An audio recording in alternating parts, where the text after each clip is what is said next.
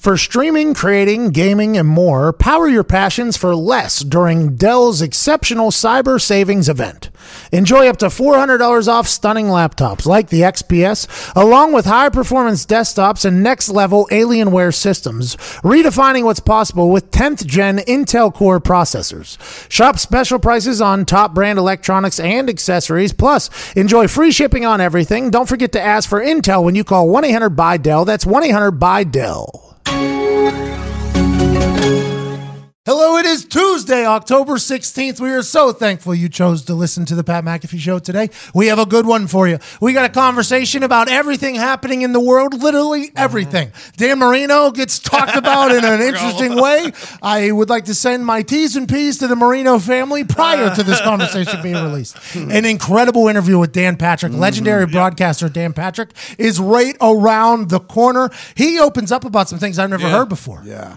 It was an awesome interview. I enjoyed it a lot. It's 20 minutes of, of deep stuff. It's good. It's a Floored good- me. I didn't see it coming. It really did. hit home. It really did. It did hit home. And the thing that I hit this weekend was my bookie's bank account. Sure, watching football is fun, but it's more entertaining when you have some action on the games. Guys, you've heard me talking about this for weeks and, weeks. And some of you are still on the sidelines. How? Why? What are you doing? Get off the bench. Whether you're an expert or a rookie, you should be betting at my bookie. If you're the kind of guy that likes to bet a little and win a lot, like playing the numbers on roulette, or scratch off, mm-hmm.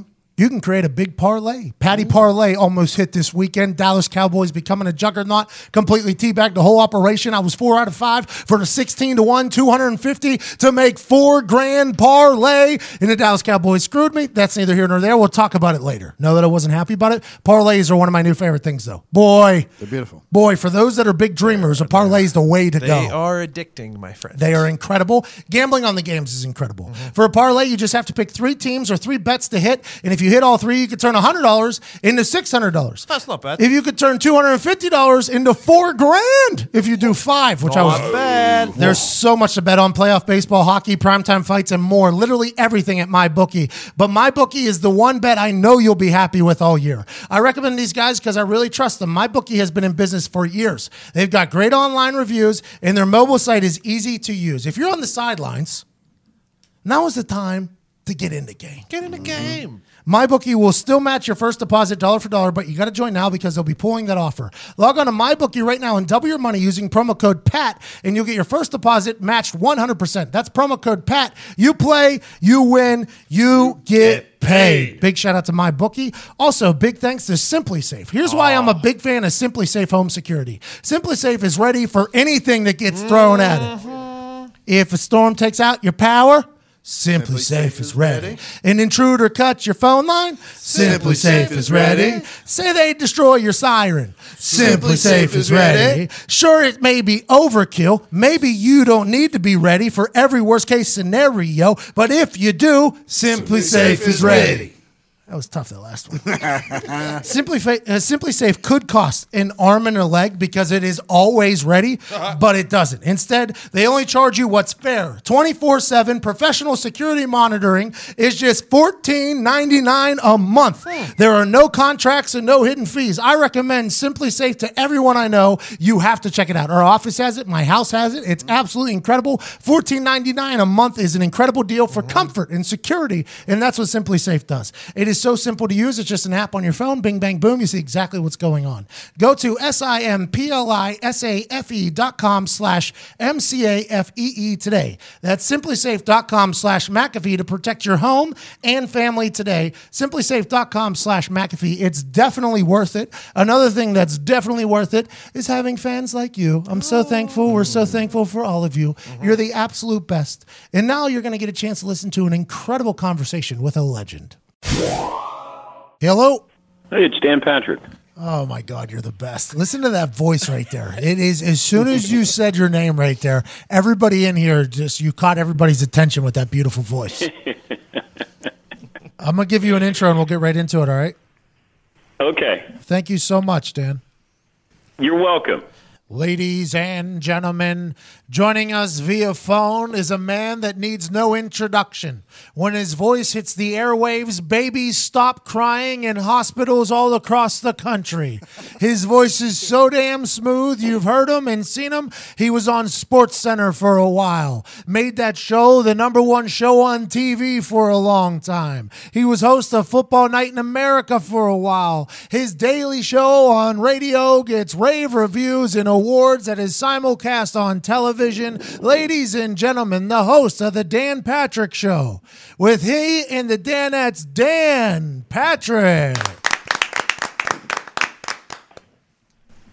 I thought I didn't need any introduction. Well, I, you know, there might be somebody who lives under a rock that might not have Okay. heard of the great Dan Patrick. Dan, how is life? You're still crushing this whole media game here, 30 years into the game. How is life? How is Dan Patrick? Everything's good. Everything's good. I think people were uh, thought I was uh, on suicide watch after I decided I wasn't going to do football night in America. And so I had people checking in on me on Sundays to say, "Are are you okay?" And I go, "Yeah, I'm fine. I'm I, I'm surviving." Uh, being on football night in America. I'm actually watching games and fantasy league and having beer. So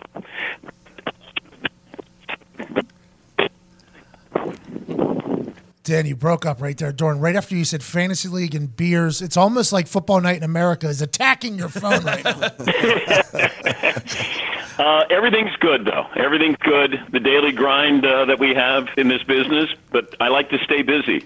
I remember uh, it was uh, Brent Musburger and Bob Costas both wondered how I did it every day, and I said, I don't know how you don't do it every day, um, because that's that's what we do as a sports fan, as somebody who does this for a living. I I love the daily daily grind of following stories and interviewing, and you know, it's uh, it, it, I love the process. You're one of the best interviewers in the sports world. I mean, anytime you get a guest in there, you have this ability of bringing out incredible things and forming these relationships. You and Adam Sandler have become best friends basically from his experiences on the show. Who are some of the people you talk to that you've enjoyed hearing their story or people you feel like you got a chance that they opened up with you that you did not expect? I think anybody who's honest, that's that's what you want because I always view it as I'm a conduit to the listener or the viewer, and if I'm doing my job, I can have my question get to an answer and then give that to the viewer or listener because that's who you're serving.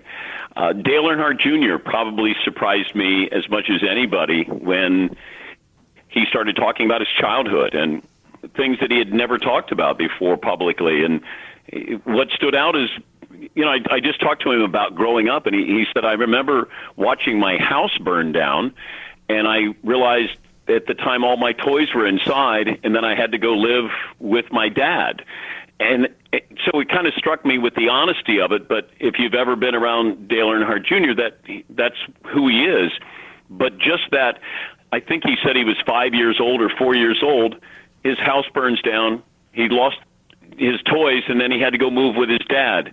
And I, I just it kind of stuck with me of how refreshing, refreshingly honest it was with something that was so painful to him, and delivering it in that manner. So, it uh, all I want is somebody who, if you ask a question, you think you're getting an honest answer out of them, and doesn't always happen, but when you do, then uh, sometimes you have radio gold. So, with that being said, OBJ, I guess, was very honest with his answers about the Giants, but he looks like a bit of an asshole when it comes out. So, what is your thoughts on the whole? Because everybody in media, and I'm not saying you, I, I said everybody there, that's a broad mm-hmm. brush. Most people in media, though, want honest answers until they think that it's not the right thing to say. What do you think about the whole OBJ situation with Lil Wayne and the New York Giants? Well, I want honest answers, but that doesn't mean I have to like honest answers. Uh, I mean, there's a, there's a difference in that because if if you give me honest answers, you're making my job easier. But that doesn't mean I approve of them. You know, Jimmy Butler's keeping it real in Minnesota. Really? It, didn't sound like he was keeping it real. How about you keep it real quiet and you keep it inside? You keep it Yep. in the locker room. You know, he he made it public for a reason. I believe Odell Beckham Jr. made it public for a reason, and the fact that these two both feel like they, uh, you know, that this was this was the way to do it because you were being honest, quote unquote, being honest. You know, Jalen Ramsey assesses every quarterback in the NFL, and we go, oh, okay, he's being honest. Okay, was he being honest about his own quarterback? And the answer was no. How honest was he being with these other quarterbacks, or why was he so honest about them? We sort of pick and choose when we go, oh boy, I love that, or you know, that's wrong. I love the fact that these guys say stupid things sometimes, but if I'm Minnesota, I don't want Jimmy Butler back. Uh, Odell Beckham, you just got your contract, and now you're not sure if you want to be in New York, or now you're not sure about Eli Manning. You know, toughen up a little bit there. And you know, with Jalen Ramsey, you want to crush other quarterbacks and say guys are overrated, but be honest about Blake Bortles, and then I'll buy into whatever else you say. So I love it. I uh, appreciate it, but I don't always approve of it. Do you have one of your interviewing people? Do you have set questions ready, or do you let the conversation go however it goes? I like to have a starting point, but then I don't want you to. I, I never want to feel like you know what the next question is, and and it does mean that I want to get you. It's I just want I want you a little uncomfortable and it's so you don't get into a pattern of well i know what this is going to be and then i'm going to answer this question and even when somebody comes on the show i don't like to how are you how are you good good good how are you you i just when you come on it's like uh, I, I just want to dive in. I want I want to get right into it, and I want you to sort of forget that you're holding a phone, and then I'm going to get you relaxed there. That's the key. I want you to forget that anybody's listening. I want to take away a little bit of that. And that's why it's really hard when you interview somebody on TV because you got a camera, you got lights, you got, you know, makeup, you got a tie, you know, all those things. But with radio, that's why I love radio. I'd never want to give up radio. I talk uh, because I, I love that intimacy of my voice, your voice, and then let's paint a picture here for the audience. That's that's the great challenge. That's the fun part. Let's paint a picture here then. Every Super Bowl, you have the best setup in the city. Whenever it was Indianapolis, the Dan Patrick stage at the Victory Field, Indianapolis Indians place, was absolutely incredible. Are you a part of all the planning of everything that happens with the Dan Patrick show, or are you there to perform and you got other people handling business decisions? Well, it's got my name on it, and I, I, I have to have. I want to have input. We're we're planning our Super Bowl open in a month. We're we're going to shoot it for Atlanta.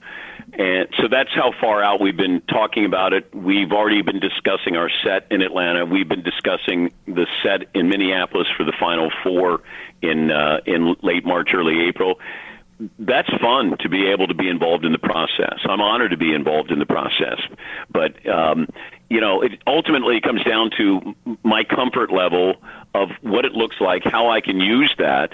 Because in Indianapolis, as you know, we had a, a mini r- racetrack there. Yeah, uh, you have a basketball hoop, uh, golf simulator. You know, we had a keg. Like, there's just things that I like on set when we do it to let people know we're different than any other show and and that's what we pride ourselves in doing. But yeah i i want to be involved in it. I was involved in every step of the way with the build out of the studio um camera angles the memorabilia that's put up in in the in the uh, show on the walls all of that stuff. So at times i should let others do it but it's just got it's got my name on it, and I want it to be great. I can tell when the Danettes have messed with something on my desk. if they move something, and then they'll do it just to fuck with me, and I'll go, "Who moved that?" but I do it because I just want them to know I have attention to detail. I want them to have attention to detail as well. But I I take a snapshot uh, every every day when I leave. I know exactly where things are, but it's my stuff. You know, all this stuff that we have in the studio. You know, my wife wanted me to get it out of the house, so I. I it's all mine, so I know what it is, know where it is, and how it's positioned, and you know that's another fun part of it because we don't. I don't collect normal memorabilia. Agreed. And that's just not how we think. You know, hey, let me get an autographed jersey, uh, or let me get that. We wanted the socks of the kid who scored the most points in a, a basketball game. He played at Grinnell. I think he had 138 points. I said, send me your socks. So he autographed his socks. You know, not you know that's just that's different for us. But that's the fun part of all of this. So you're OCD, you're analytical. When Yes. you left the machine, the mothership, and start doing Yeah. your own thing, were you nervous? You know what? I, I think the biggest thing, Pat, and you know this because you you you make a decision. Everybody wants to know how you can make that decision, why you made that decision. But ultimately, I I had I listened to my wife, and I she just said something so simple as I was going to sign a new five year deal at ESPN, and I had been there 18 years, so I, it was just like, why would I leave ESPN? And then I started to think, am I really enjoying it? Am I afraid to leave ESPN because people say, why would you leave ESPN or did you get fired? And that morning, when I'm going up to sign that contract, my wife said, you know, the kids are all going to be grown up and out of the house when you're done with the contract. And I, I just brushed it off. I just said, well, you know, I'll see him, you know, and my schedule and, uh, you know, all these things. And I got up there and I sat down with my boss and he said, all right, what are you going to do? Take it or leave it. I said, and my wife's words came right into my head. And I said, I'm going to leave it. And he said, okay, I'll get Danielle to write up the contract. Wait, what? And I said, I, so then I, I, like I said it, so I was like, now you got to sound like you really mean it. I go, yeah, I'm gonna, I'm gonna leave it. And I called my wife. I, I walked outside and I said, I said, hon, I'm, I'm, I'm coming home. She goes, okay. I said, no, I'm coming home for good. And she goes, okay. I said, hon, I'm, I'm gonna leave ESPN. And she goes, okay, we'll sell the house if we have to. Started crying. That's because awesome. Like she understood it better than anybody. Like I don't care what your job is or what money you make.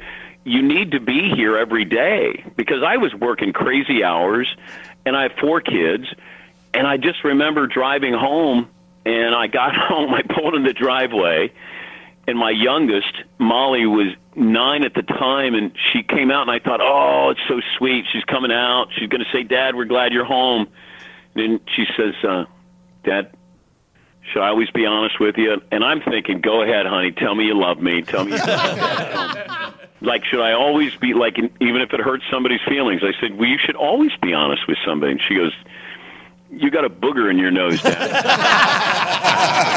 and I, I said, oh, okay. And then she went inside. And so I'm thinking, what the hell is going So I walk inside. It's silent. All four kids at the dinner table.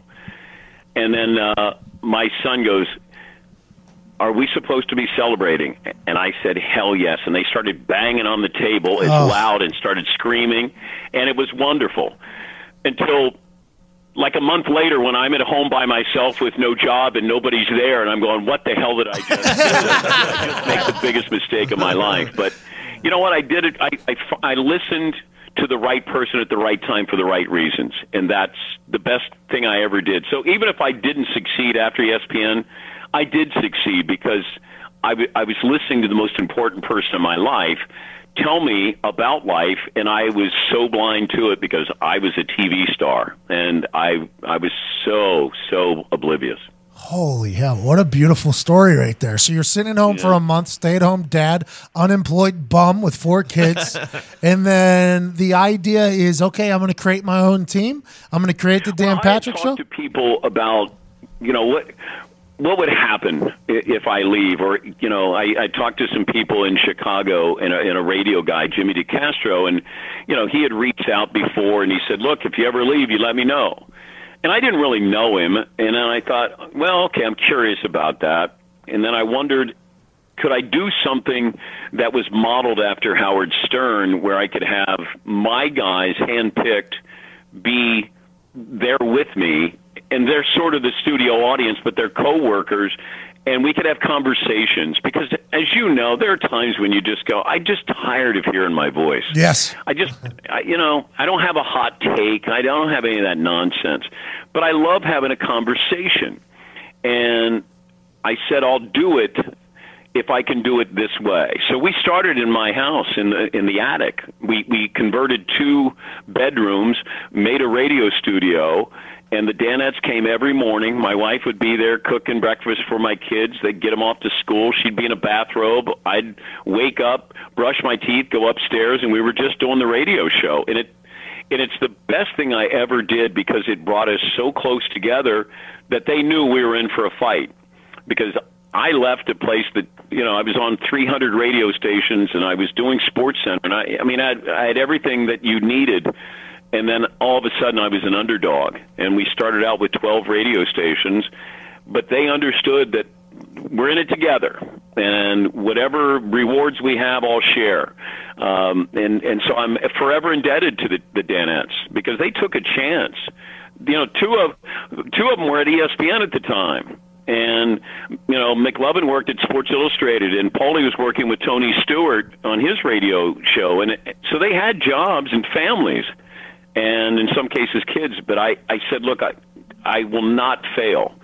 Um, and then when we we weren't sure about payroll, it got you know we were nervous because Insurance, I was nervous because we didn't think we were going to make payroll. And I remember I didn't cash my check. I made sure the Danettes cashed their checks.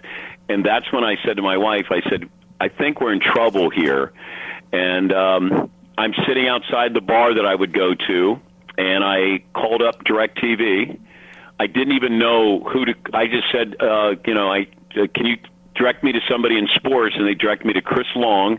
And I said, do you know who I am? He says, yes. I said, would you be interested in buying my radio show and making a simulcast? And he said, yeah. What kind of numbers? And I said, oh, holy shit. Well, sir, I just had a few beers. Uh, so I, I got him numbers, and then he came back and he said, "All right, I'll uh, I'll buy it." And he lived up to everything that he said he was going to do.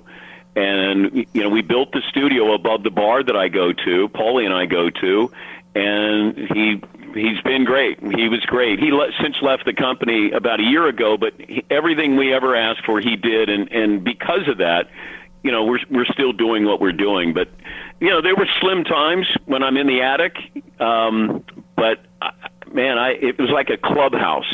And it was awesome. And I think the Danettes and I really became very close, became really, really good friends instead of just coworkers.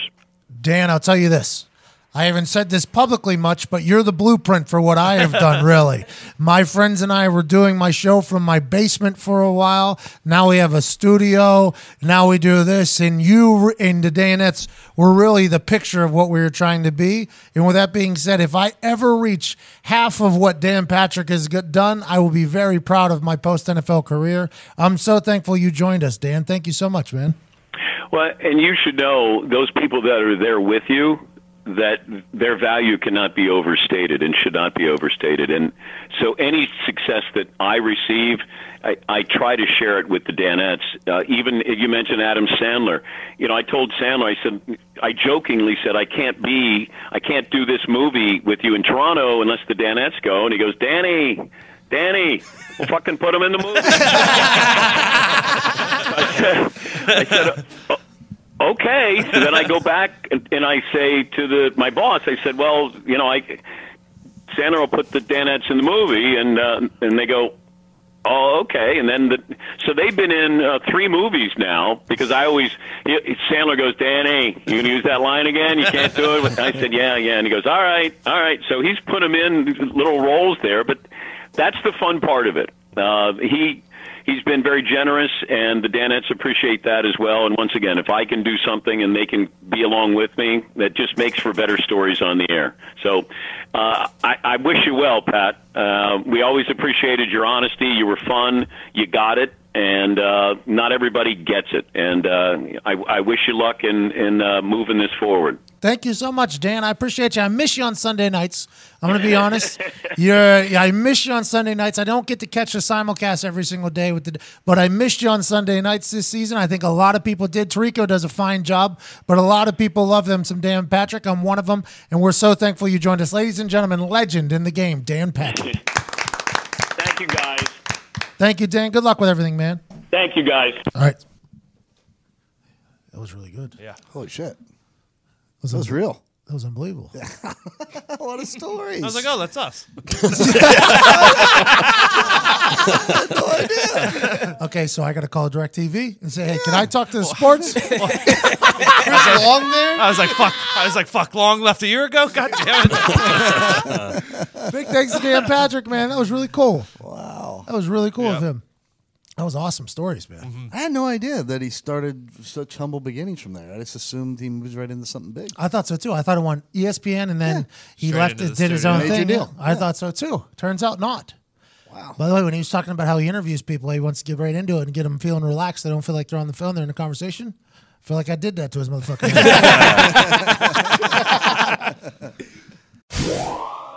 It it really sounded like he was talking about us there for a while. it was Me and you made wild. eye contact during at one point. I was like, hey, yo, bro. That's, Hey, man. Hey. Now, Is that granted, how it went for you too? he was on 300 stations. Yeah. he was on 300 stations before we were. But mm. boy, very if if we get anywhere near the Dan Patrick show got, I think we would all consider this quite a success. You were on 300 DirecTV? stations. What's that? You were on 300 stations.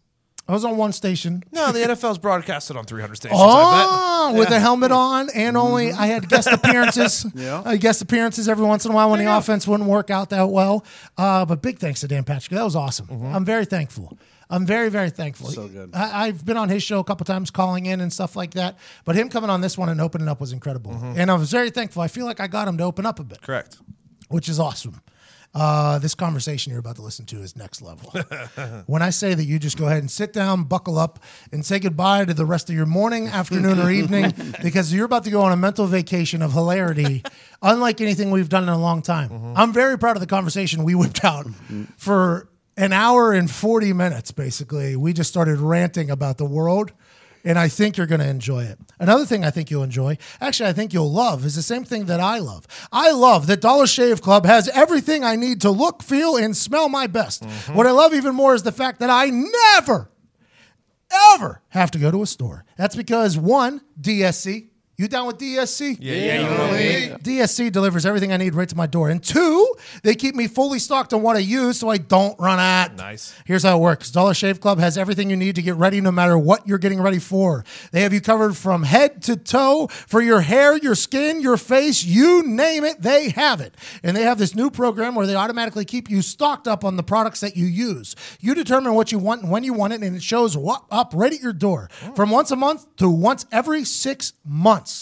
That's what I do for their toothpaste Yeah, obviously. Mm-hmm. because you never think about toothpaste until it's it's almost out. And DSC is like, yo, we got you, cuz. It shows up right at the doorstep. They mm-hmm. keep you stuck. They keep you feeling great. Everything you need to look, smell, feel, everything. Mm-hmm. Dollar Shave Club is not just a shave club anymore. It's not. It's a I'll take care of everything you need in the bathroom club. Smart. That's it, that'd be too expensive to change the name. Mm. Plus, with all the work they've done branding wise, DSC and it's stuff a like lot. that. Bathroom shit club. Every single possible thing you could ever want in your bathroom club. Plus, with their handsome discount, the more you buy, the more you save. Mm-hmm. And right now, they've got a bunch of starter sets you can try for just $5, like their oral care kit, which has that toothpaste I love. Mm-hmm. After that, the restock box ships regular size products at regular price. So, what are you waiting for? Get your starter set for just $5 right now at dollarshaveclub.com slash America. That's dollarshaveclub.com slash America. Big shout out to Dollar Shave Club. And uh, big shout out to you, the listeners. I got just one thing to say before we roll into the uh, probably the greatest conversation on the internet right mm-hmm. now. Mm-hmm. I would say we have the greatest conversation recorded on the internet today. Hmm. I'd say that. I think we can say that. Yeah, I, mm-hmm. I got no issue. What you're that. about to hear is something that is truly magical. With that being said, it deserves a big moment. As Tony D'Amato said in a classic film, Any oh. Given Sunday. Three minutes to the biggest battle of our professional lives. All comes down to today. And either we buy Thursday boots from ThursdayBoots.com or we're going to crumble inch by inch, play by play. If you find out life's this game of inches, so is football. On this team, we tear ourselves and everyone else around us to pieces for those Thursday boots. We claw with our fingernails for those Thursday boots. Because we know when we wear our Thursday boots, that's going to make the fucking difference between winning and losing, between living and dying. I'll tell you this in any fight, it's the guy who's willing to die in his Thursday boots who's going to win that inch. And I know if I'm going to have any life anymore, it's because I'm still willing to fight and die for that inch because that is what living is. The six inches in front of your face and the Thursday boots on your feet. Now, I can't make you do it. You've got to look at the guy next to you, look into his eyes. Now I think you're going to see a guy who will buy those Thursday boots with you. You're going to see a guy who will sacrifice himself for Thursday boots because he knows when it comes down to it, you are going to do the same for him. That's Team Thursday, gentlemen. And either we heal now as a team or we will die as individuals. That's football, guys. That's all it is. Now, what are you going to do? Just head on over to ThursdayBoots.com and pick yourself up a pair today, handcrafted with the highest quality materials and sold at honest prices starting at just $149, including free shipping and returns. A great pair of boots are only a click away because it's Thursday every day, even on any given Sunday. Booyah. Shout out Thursday Boots. All right, let's get to this conversation. Now you guys are uh, ready to run through a wall for some boots. Red flags and alarms that are going off right now over in that building. Who? Pat McAfee wants to do what? They want to use one of our lotto machines. Oh, for what? Oh, they have a raffle. They want to look for. The, oh, that's all they want, huh? You think all Pat McAfee wants to do is just pull out twenty numbers out of that fucking thing? There's some guy there like, no, he's going to rig it. He's going to rig the machine. He's going to rig the machine. He's going to put something in there. I know it. We should get one of those ping pong girls. Shoots them out. Excuse me? Th- Those little ping pong show, the ones that can spit them out. Oh, you're talking about the Vesuvius Yeah, vagina. yeah, yeah, yeah. Oh, the old vagina Vesuvius. Why vagina? Not a Oh, terrible number idea. twelve. Ooh, a little extra juice on that one. Congratulations with the 11th pick. Her name Bubbles. Her name Bubbles. What's that from? Zach, Zach and and Mary Mary make, make porno. porno. Oh, that was filmed in Pittsburgh. Mm-hmm. Was it really? Yeah. I didn't know that. I never watched it, but I know that they filmed it in You Pittsburgh. watched it? A Monroeville. long, long time ago. Uh, it's, a, it's pretty Very old movie. noticeable but in the movie. They're at a Penguins game. They talk about Roethlisberger. Nice. Is it? Yeah. What's the best movie ever filmed in Pittsburgh? Face Batman. Off. Sudden death. Two Face. Sudden Death. That's the Yep. one. That's what you're thinking of. Bruce Willis had a good one too, where he was a cop on a boat in the river there in great. Pittsburgh. Batman, uh, probably, by the way. I would Yeah. say Batman Heartbeat. When we were driving by, and you were like, "That was where Batman." I was like, "Oh my god, that's that's Yeah. history." Uh, what's the Tom Cruise one? The Steps. yeah, John. Jack Reacher. Jack Reacher. that was filmed in Pittsburgh. Nice. She's out of my league. They had the they they the taxes that they were giving production companies was very very very generous, but it got cool for a little bit. It was They're like do- that's what happened with Atlanta right now. That's where they just shot Infinity War. And I see a whole bunch of other movies are being shot in Atlanta. should be happening in Indianapolis. Should be. Something to think about. Why wouldn't we? we don't like tax revenue here. Well, that's the thing. You don't get much of it. I know. You don't get much of it, but it is like but it brings in we, extra shit. We don't normally get it anyway. We're, that is, we're getting what five percent more of hundred percent of something that we normally get zero percent of. So why not? Yeah. you know what I mean. I know. That's That's like what with the agents conversation I've been having. Mm-hmm. You know, they're like, yeah, we take fifteen percent. I'm like, yo, that's a lot of fucking money. And then they're like. Let's just assume that that money we're getting you though would have never happened without us. And I'm Right. like, oh yeah, so you're taking. I guess taking 85 percent of something is better than zero percent of nothing. I guess you're 100 percent right good there. logic. That is Yeah. very good logic. They're like, yeah, People used to come at me for uh, in sales because I would give the highest discounts. I'd be like, "Yeah, well, um, forty percent is better than zero percent." I always gave the highest discount. I don't give a fuck. Buy it right now. yeah, let's go. Give a You, fuck what you were a companies say. seller. You were Yeah. a killer out there. you were the wolf of sales. By the way, Warrior. Warrior might be the best movie. that was in Pittsburgh as well. Oh, I love that movie. Pretty movie. What's Warrior? Um, it's got Tom Hardy He's and uh, who's MMA the fighter. who's the Australian His guy? brother in it. I don't know. I can't remember his name. Joel Edgerton. Joel Edgerton. Oh, yep. Nick And Nick Nolte. Nolte. Very Ty good in Schmidt. He just starts digging in there. Once Ty starts He's digging so into good. the movie bank in his brain, He's IMDb. he is IMDb. What do you guys think the worst movie filmed in Pittsburgh was? Concussion, probably. Yep, probably. Is that the only reason why you asked that question? To get digs on his side. Wasn't even a setup either. He Is that seriously w- the only reason why you asked that question? It might have been. That wasn't even. I'm not planned. above that. Was straight off the top of the noggin. Uh, concussion was incredible. I Oh, love was it? For Yeah, who? tell the truth. Not for the NFL. Hmm. Wasn't. I got very scared for a lot of my friends. AQ Shipley, one of them. very scared for AQ Should be. Shipley. Who played Goodell? Huh? Uh, Luke I don't know. Wilson. Refuse to see it. Listen to fucking Ty back there. Damn. He's like the Schwab. You remember that stump the Schwab? Yes, He's like the Schwab when it comes to movie facts. Why is that? Uh, I don't know. I've seen a lot of them, and I just like movies. Worked in Hollywood. Yeah, quote unquote. I was in Hollywood a little bit. I was on the Fox uh, lot there for a while. They had me park under the wrong building. Really? Yeah. The security guy sent me to the wrong building. He goes, uh, What's your name? I'm like, Pat McAfee. He's like, You have your ID? I'm like, I'm not lying. Yep, here you go, though. he runs it through. He's like, You actually need to go under building 111, which is back out this exit in another security door. And it's over there. I'm like, Thank you. Okay, sounds good. I turn around. I go in that one. What's your name? Pat McAfee. Do you have ready? Yep, already. Here you go. They're like, yeah, you're parking below this building right here, and you'll go to building 111, which is right over there. Points right back to where I was. Points right back to where I was. I was like, why do I got to park here? If they're well, you could have parked over there. I was like, no, no. I was I was told by one of your peers that I got to park over here. He was like, no, he lied to you. You could have parked over there. I'm like, great. This is a good start. All right. This seems to be a good start to my day here. So I parked down in like uh, I think it was like P three or C three, way down.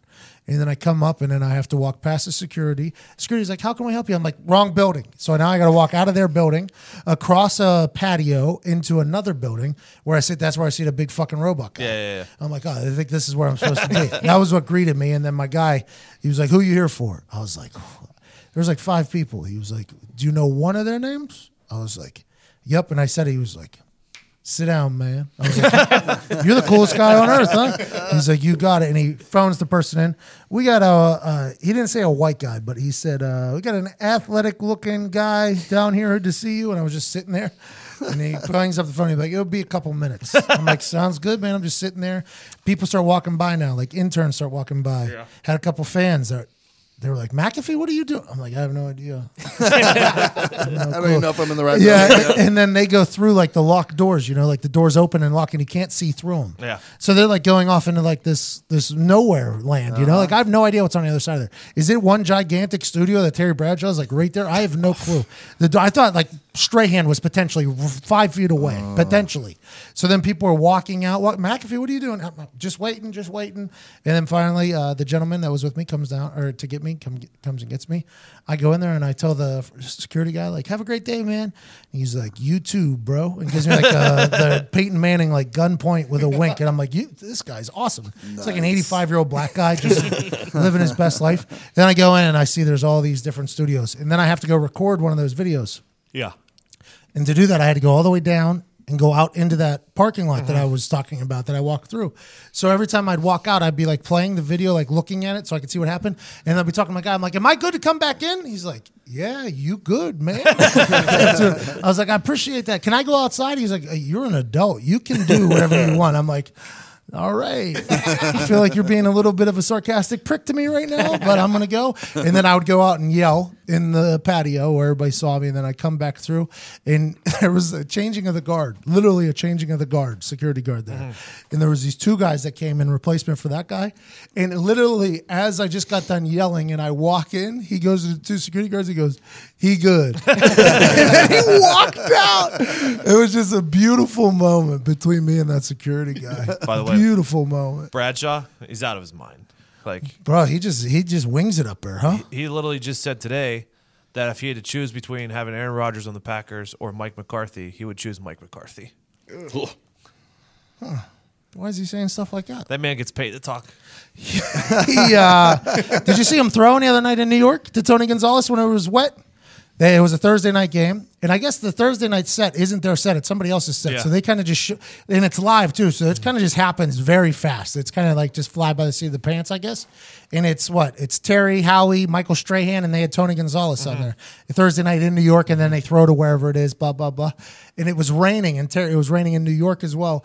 And Terry was explaining to people how he throws in the rain. So they actually put him outside. he was standing outside in the rain. It was pitch black. They had like cameras on him and just show the rain. And Tony Gonzalez was standing in a doorway, like inside the Yeah, yeah, building. yeah. And Terry Bradshaw was like, "Yeah, it's just easy. You just you snip." And the first one, he just snipes the top of the doorway, and it just bounces straight down. Bar down. yeah, and it goes to Bardowski. And then he threw like three more that were completions. But I was just like, Terry Bradshaw is the man. He's got no rules. He's the Charles Barkley of the Yeah, he NFL. really Yep. is. He's the oh, Charles Barkley of the NFL. And I just die laughing at him. I die laughing. Was he? You're a bit. Uh, you're the sports historian there, Ty. Was he like the first, uh, like uncharacteristically big, strong quarterback, like of his of his Terry era? Bradshaw. Yeah, that's what I remember of him. Just kind of being a like a badass. He was a big dude. I think Kenny Stabler is probably up there too. Yeah. Couldn't even guess who the fuck a Kenny Stabler was. Raiders. Couldn't even right there. If I was to guess what a Kenny Stabler was, I would have said an announcer. That sounds like an announcer to me, Kenny Stabler. But Terry Bradshaw was a big man. Yeah, he was a big tough dude. I, I hated the way he threw football. Yeah, on the point. Yeah, because like my dad, right, was a fan of like Terry Bradshaw, Uh-huh. and I feel like one of my first times being taught how to throw a football, it was how Terry Bradshaw throws a football on the point, Mm-hmm. And I could never get the fucking thing to mm. spiral, and it almost turned me away from throwing footballs. I don't know how Terry Bradshaw grabs the point because his hands are so big. I guess. Probably, Yeah, yeah. massive hands, Massive hand. And then my dad went to high school with Dan Marino, mm-hmm. who quick quickest release. yeah. So now I'm learning how to throw the ball with no spiral and get it out. It's like I don't know if this is for me. I don't know. Is if that this how he is- taught you? You'd be like, oh, damn, Marino taught me this. No, so Dan Marino and his dad used to be in the park in Oakland, I guess. My dad grew up in Oakland as well, and then he went to Forest Hills. They both went to Central Catholic, graduated the same year. They were not friends. Mm-hmm. Um, his dad used to take him into the park and like beat him if the ball was like it was like The a, good old days. It was a trained. It was a trained thing noodles? to get. I don't know. I think Jon Gruden used to use the same thing Dan Marino's dad was using until the PC culture caught up to him. and he started using Switch. yeah, he used to use it. So get out, get out. But Dan Marino, that quick release got him. I mean, into the Hall of Fame probably. Yeah, yeah. Never won a Super Bowl, which is wild. Damn shame. Damn shame for him. Damn shame. I feel like he did pretty good with the ladies. Dan? Dan. Oh, yeah. Pretty smooth dude. Dan had a good time Yeah. back in the day. Oh, cocaine Dan? Oh, what? Snow White. What? what? I feel like you guys are saying slander that we're not allowed to say. It's public knowledge. I heard Dan Marino loved cocaine. I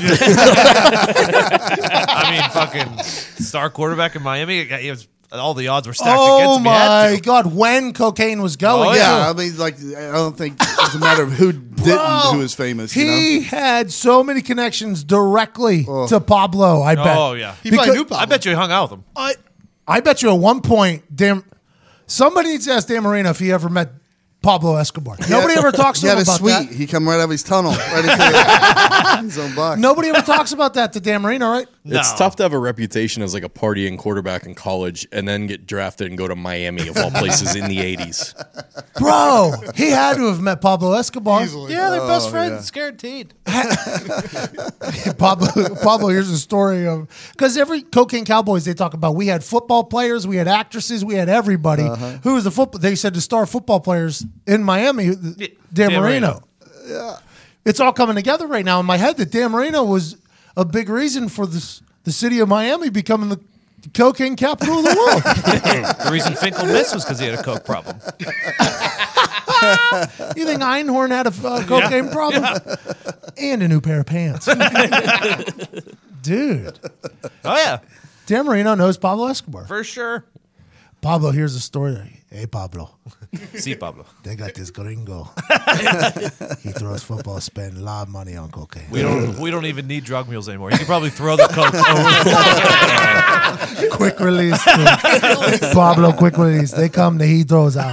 Dan Marino's slinging cocaine.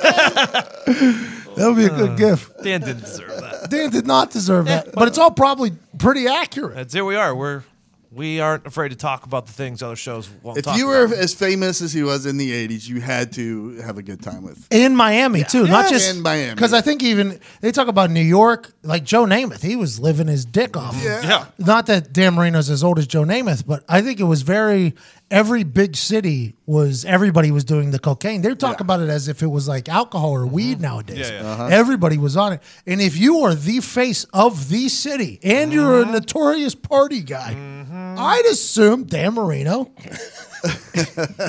has met Pablo Escobar. And he doesn't have a tiny nose, so he's just set up for disaster. Uh, you're a fucking idiot. Tim Marino, we're never going to get him on the show because of this. Who's he work for? CBS? Yeah. Probably never have a chance on CBS Sports after this. but these are things that if you start really connecting dots here and follow the yellow brick road, it's coming up all white. it's coming up all white. Yeah. Y- yeah, that's that's why. Yeah. Welcome to the show, man. Yeah, yeah, yeah, Zena, that was why. All right, so that conversation right there will be the post-show conversation. Just a little. The OT. the OT there. That's hilarious. I, yeah, I think it's true though. Yeah, it has It's to be. got to be. He, It hung has out, he to be. hung out with everybody. We didn't make up the name He was Cocaine the Dan. king of Miami. Yeah, You didn't make that name up. no, no, no. That's known. yeah, That's Snow White. Like people Yeah. used to call him Snow White. yeah. In People college. called Dan In Marino college. Cocaine Dan, and he's on oh, TV. yeah, dude. and I say fuck a couple times, and I can't get on. That was a different different era. Yeah. Oh, of course. Yeah. It was Of course. acceptable. It was acceptable back in the day. to Just do a bunch of This cocaine. guy's just snorting gasoline and bleach. You know, this- these, these are how hypocrites work. Todd just grew up drinking in fields, then he became a cop. Shut everything down. No fun for anyone else. Lawrence Taylor, they lay him on all the time. Oh, yeah. I mean, they had, you had refrigerator, Perry, William Perry, refrigerator, Mm-hmm. and Lawrence Taylor was the Coke machine. So I.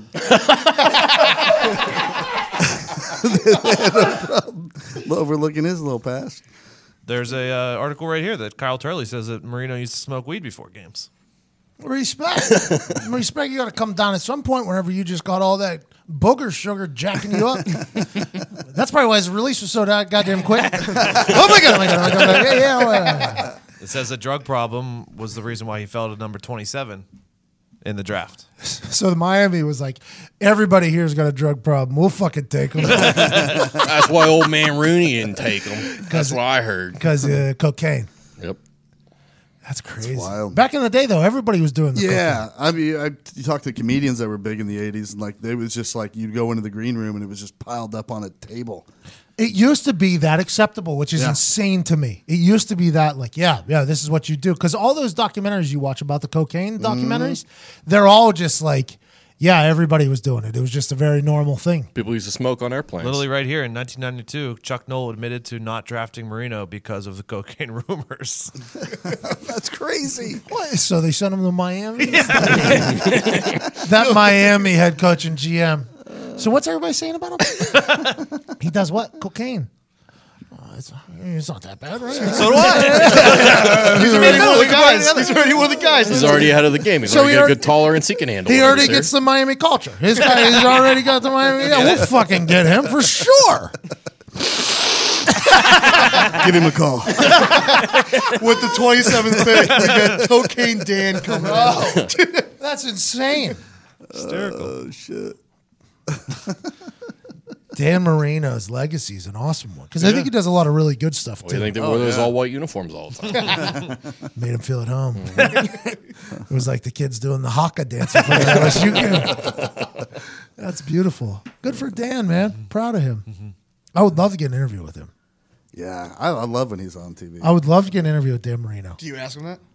Yes, for sure. I, How long? I, I lead to just like I did with um what was Schefter. Yeah. Well, what's your most memorable break? Like, yo, we want to hear about Pierre Paul. Yeah. You know. So I actually said to him, like, just tell me about the fucking Jason Pierre Paul thing. I actually said that Yeah, mid answer. and I would do the same thing to Dan Marino. I think I would, I would ask, I'd be like, okay, so Miami. I've seen a lot of documentaries. Cocaine Cowboys, one of them. Also, The Black Widow. I watched hers. Cocaine Cowboys two. I've seen uh, Narcos. I've seen a lot. Everything. Now, Dan, I might be wrong here after all my years and years of study here, but it seems as if all the nose candy, the white girl, the Lindsay Lohan, the booger sugar, the um, never-ending supply of energy and not being able to feel your face came right through Miami right when you were there. Did you know anything about that? And then I would hear his answer. He'd probably lie. He'd be like, yeah, it was all around. There's a lot of stuff going on all around me. Obviously, it's hard to stay focused on football in Miami with that going. Yeah, yeah. But Dan, what I want to know is, when in all your years of cocaine use, did you ever, did you ever meet Pablo Escobar? Because I feel you were a pretty hot commodity in the cocaine uh, business. And then I would, he'd probably walk out. He'd probably walk out and leave. Fuck it. Or he just goes, "Oh yeah, me and Pop. Oh, we sang all the time." Oh, you're talking about Poppy? Yeah, yeah. and then you got to ask him about taking not taking that percentage of Ace Ventura. Yeah. Yeah, sure. bro. These Dan Marino memories and legacies are just legendary here. The guy, greatest quarterback to never win a Super Bowl. Is what people call Yep. him, right? Mm-hmm. Greatest quarterback to ever never win a Super mm-hmm. Bowl. Now we're just learning that. I just learned today that people call him Cocaine Dan. Mm-hmm. Just learning that, and then the Ace Ventura, you can either take 30 grand or a percentage of the movie. Give me the money. This movie's going to suck. the movie still plays on TBS today. Still, he would still be getting a percent, a paycheck today from it. Give me the money. I got to pick bought. something up later. Daniel. Pablo, yo, I just got 30 grand. Yeah, I was tied up in a bay there. I said, uh, I said, hey, hey, Ace, look at her butt. you got any more of that gum, Ace? That's what I said. Yeah, now we got the best night. $30,000 worth of coke. Daniel Constantine Marino. Love it. You got any more of that gum, Ace? That's what I said. I sat in a car. I said, Do you have any more of that gum? I got tied up near the docks. And then we're off and running. I win the Super Bowl. That's probably the craziest part of the whole movie. Now we got 30 grand. Let's do whatever the fuck we need to do. I bet you Jim Carrey's probably there when he spent the 30 grand. Probably. This is unbelievable. We're really putting these things together here. What a life this guy's lived. Man, Dan Marino has lived an awesome life. he has. He was also in uh, Bad Boys. What? Bad Boys too. Yeah. They took his uh, his car that he was test driving. Yeah, it was a his- Cadillac CTS. In Oh, Miami? that's right. I forget about that. Bro, he's in all these drug movies. He's in the drug city during the drug era. He's known as a drug guy. And Dan Marino still gets gigs on TV. Yeah. And I I do not. I'm I'm scary to them. Me. Me. I don't know Pablo Escobar. I don't know a guy. I don't know that guy. Good for Dan Marino though. I would very much enjoy a conversation with Dan Marino Oh yeah, that'd be great. like a real one. Yeah. like a real one though. You know, like an actual, like, hey Dan, you might get some questions here. You you don't get upset about, don't get pissed off because I want to let you know I think your your life is a legendary one, Mm-hmm. just for future reference. But he had to have seen some shit in Miami. Back I'm sure in he's the got time now. He's just hanging out now. He's not doing it. I bet it happens. I bet you get interviewing. day. Went to high school with my dad. Graduated the same year. We're not. Hmm, friends. I wonder what he'd say about your dad in high school. I don't think he knew Tim existed. We could even lie and say that you went to Central. Maybe that gets him in the door. He just goes, "Oh, Tim oh. McAfee, greatest spiral I've ever seen in my life." Tim McAfee. that dude used to have a quick release. We used to be up at the park. Dan Marino. Uh, Who would have thought Dan? Uh, that awesome. Listen to This interview's got. Apparently, everyone. That's wild. Hashtag N gang. Hashtag N gang. A picture of Dan Marino Oh living. boy.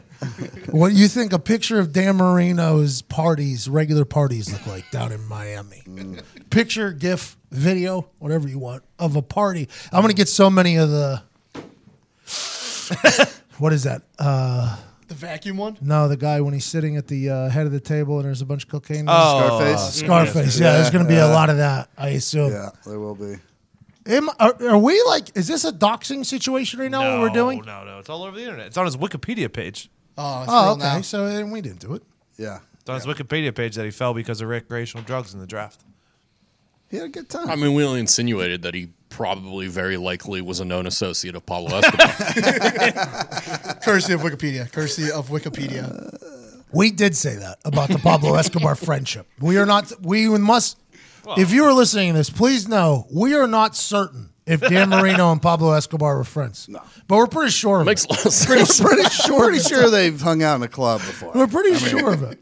Those murders, though, by Pablo, by the way, those those cocaine cowboys, that cocaine cowboys Mm-hmm. documentary, they used to just run up in entire malls with like some uh, like automatic weapons and just saw down everybody just so care they who was around. to kill one person. Yeah. it was just to kill that person who's in the middle. They would just shoot thirty five people. Yeah, crazy. Was that Marino the- used to saw down the Jets. It's the same thing. The Jets saw down the Colts. we talked about that earlier. We talked about that earlier. Remember? Yeah. This is all going at the end. all right. Have a great Tuesday. Heartland Radio 2.0 tomorrow.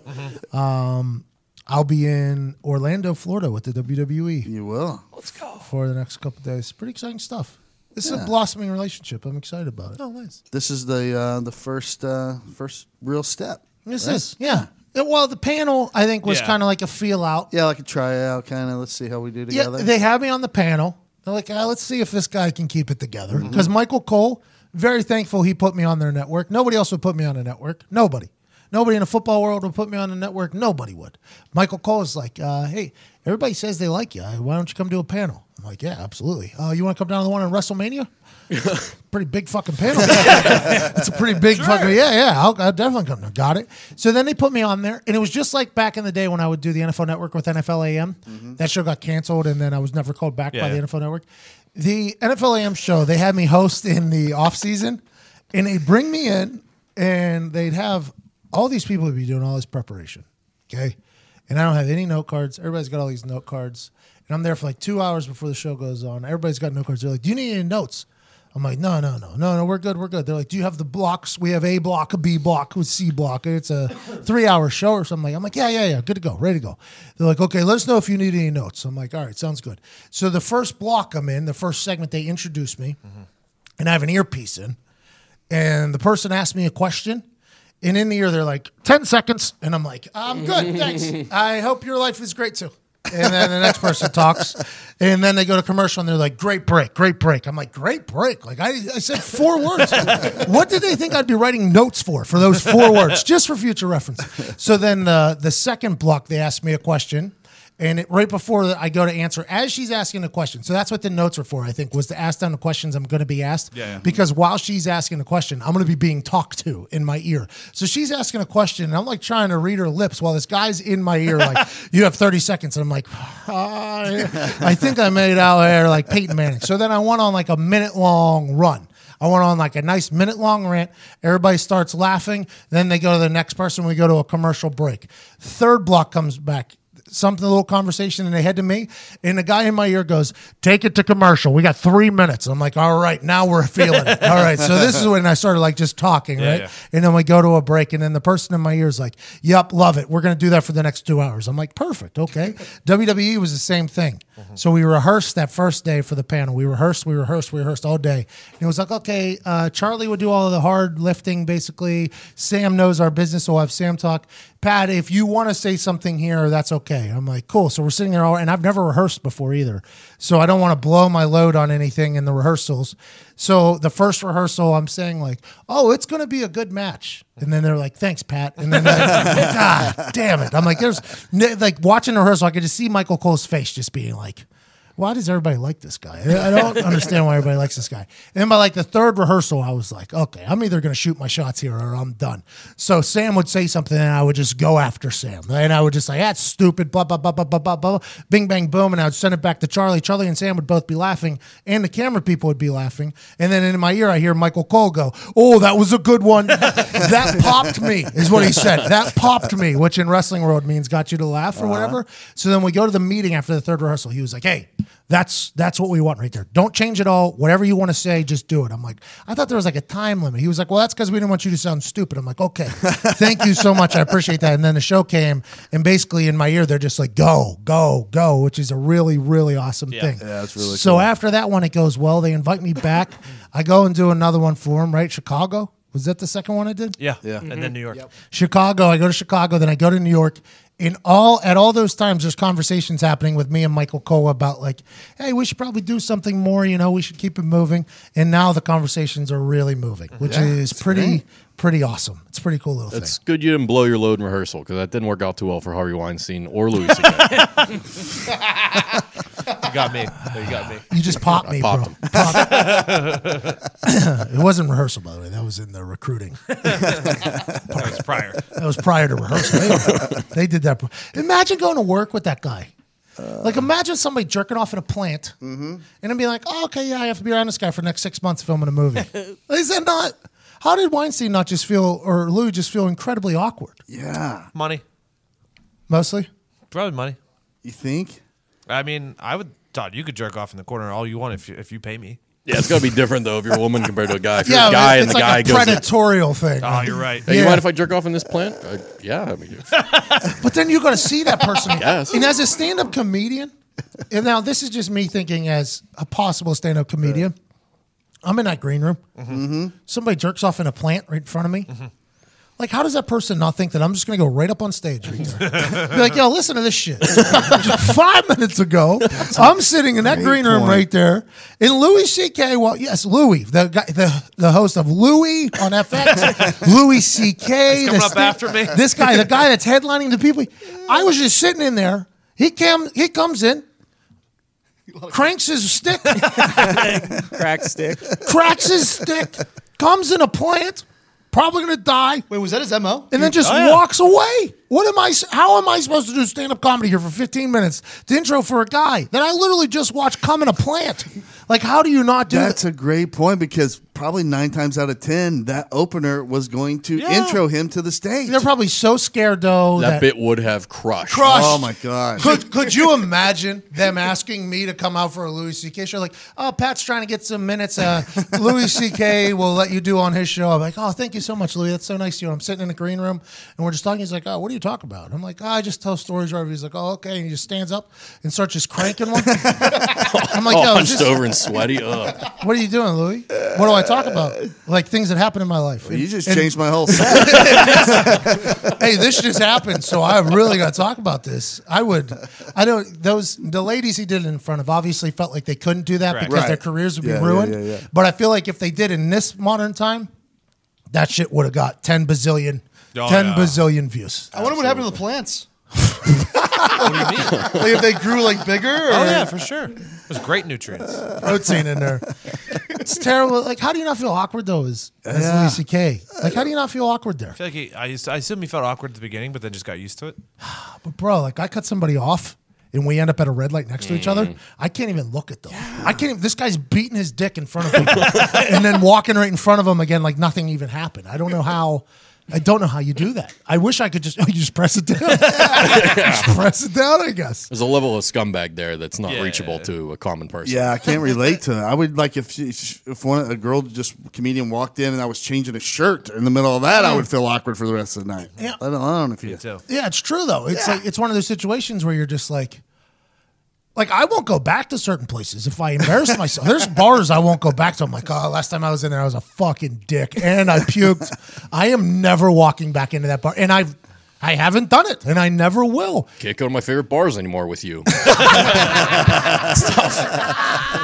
It's not true. There's only, there's only a couple on the list I can't go into, mostly because I know they remember me. Mm-hmm. The asshole. They're gonna want to tell that story. Yes, and exactly. you're like, The I don't want to relive it, bro. Oh, here's the fucking prick that ordered 100 shots at last call and then called us assholes for not doing it. oh, it's great to have you back, bub. It's great to have you back. There was so many times where we would walk into our bar near our house uh, before we moved here, and it was a Saturday, and the bartender would be like, "Oh, fucking surprised to see you two here." and I'm like, "What did we do last night?" See, I enjoyed that though, but that's because we were regulars and like we knew them. So See, you're friends do- with them. Yeah, Yeah, yeah. I just don't understand how, like Bill Cosby was doing shit to people.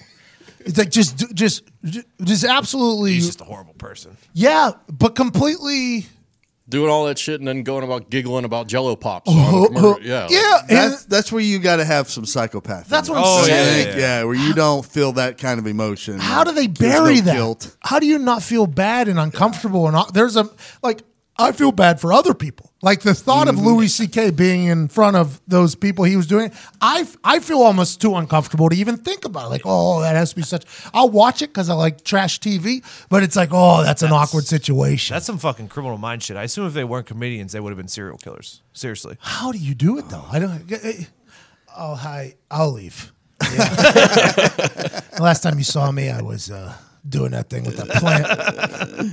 I'll get out of here. Did I just figure out invisibility? Does he not see me? well, like Louis, Louis is one thing because he was kind of dark in his humor, Yeah, yeah. right? But, like Bill Cosby was clean, right? Yeah, like Mr. Clean. Yeah, Doctor Huxtable. Uh, that How you Michael doing, Doctor Huxtable? Hey, Michael Che on that weekend update. That's one of the funniest things they've done in a long time on Saturday Night Live. Did you see it? Mm-hmm. He's like, I, I still don't understand why the name was the Cosby Show, and his name was Doctor Huxtable. and then they just cut. They cut back to Colin Jost, and then he come back to Michael Che. He's like, you got Seinfeld after Seinfeld, Kramer after Kramer, or, or Frasier after Yeah. Frasier. He said, but Cosby Show Huxtable. and then they went back to Colin Jost, and I was like, whoa, hysterical. Never even thought of that. Uh, I didn't either. Yeah, great. it was a very, very. I, I was dying laughing. Michael Che, that guy. Weekend Update, I think holds him back a little bit. The PC culture. Yeah. I very much enjoy that dude's brain, man. He's so good. All buildings matter. Yeah. that motherfucker, dude. His stand-up set was electric. PC culture. I saw this weekend um, that Steve Carell said that he would never do an Office reboot because the PC culture is too PC. Like that's Yeah, yeah, I saw it Um, I was watching. I, I went into a rabbit hole of Office gifts. Uh-huh. Yeah, there's a lot of shit that there's no Oh, way yeah. it would fly. I know. Lo- Like him doing the finger penis. Just as small as that is nowadays, that'd be deemed Mm-hmm. like he would be probably banned from TV. I can't remember what the episode is, but the race one. The Oh, race there's episode, so many race oh, ones like, and, and When fat have- shaming yeah, the and shit cultural like that. awareness. Yeah, they do the training. cards. Yeah. Well, yeah, they got away with it from Michael being the character of Michael being so ignorant to everything. He had no Yeah. idea what he was doing. You know what? I think our culture needs that nowadays. By the way, something like that. That person will be hated by a lot of Mm-hmm. people, but boy, I think it would be a. It'd be funny to get people to laugh about themselves more instead of get Yeah. I know. that's upset what's about great everything. it. I mean, he obviously was playing like a real ignorant person. That was the comedy, you know, that he didn't know any different. Yeah. Like he wasn't doing it to be a bad person. Who he wrote couldn't that? Ricky. Gervais wrote that.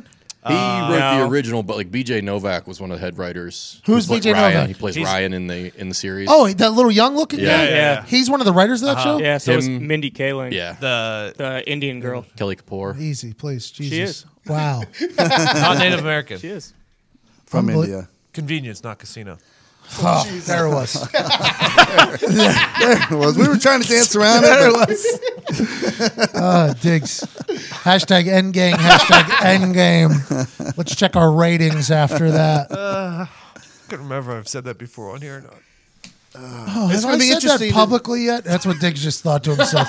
Has anybody else ever heard me say this outside of my tight group of friends? Now that I think about it, that was an idiot thing to say. Yes, what are you talking about? Yeah, we were actually talking about how a certain show could not exist because of things like that being said, and you, Well, you after I doubled down. After I realized where I got it from, I was like, "Oh shit, I haven't said that before." It happens with everything, though. friend. You couldn't do like Married with Children nowadays, or like All in the Family. Oh, how back about in them the doing day. that? by the way, with uh, The Conners. the Tom Brady, Brady and Belichick. Brady and Belichick been together 19 years. Oh yeah, yeah. Yeah. That's the that whole average marriage, 19 and a half. Yeah, that was crazy. That was absolutely crazy. That was insane. Mm-hmm. 19 years is a long motherfucking It's time. a long time. You could see why they start getting sick of each other. yeah.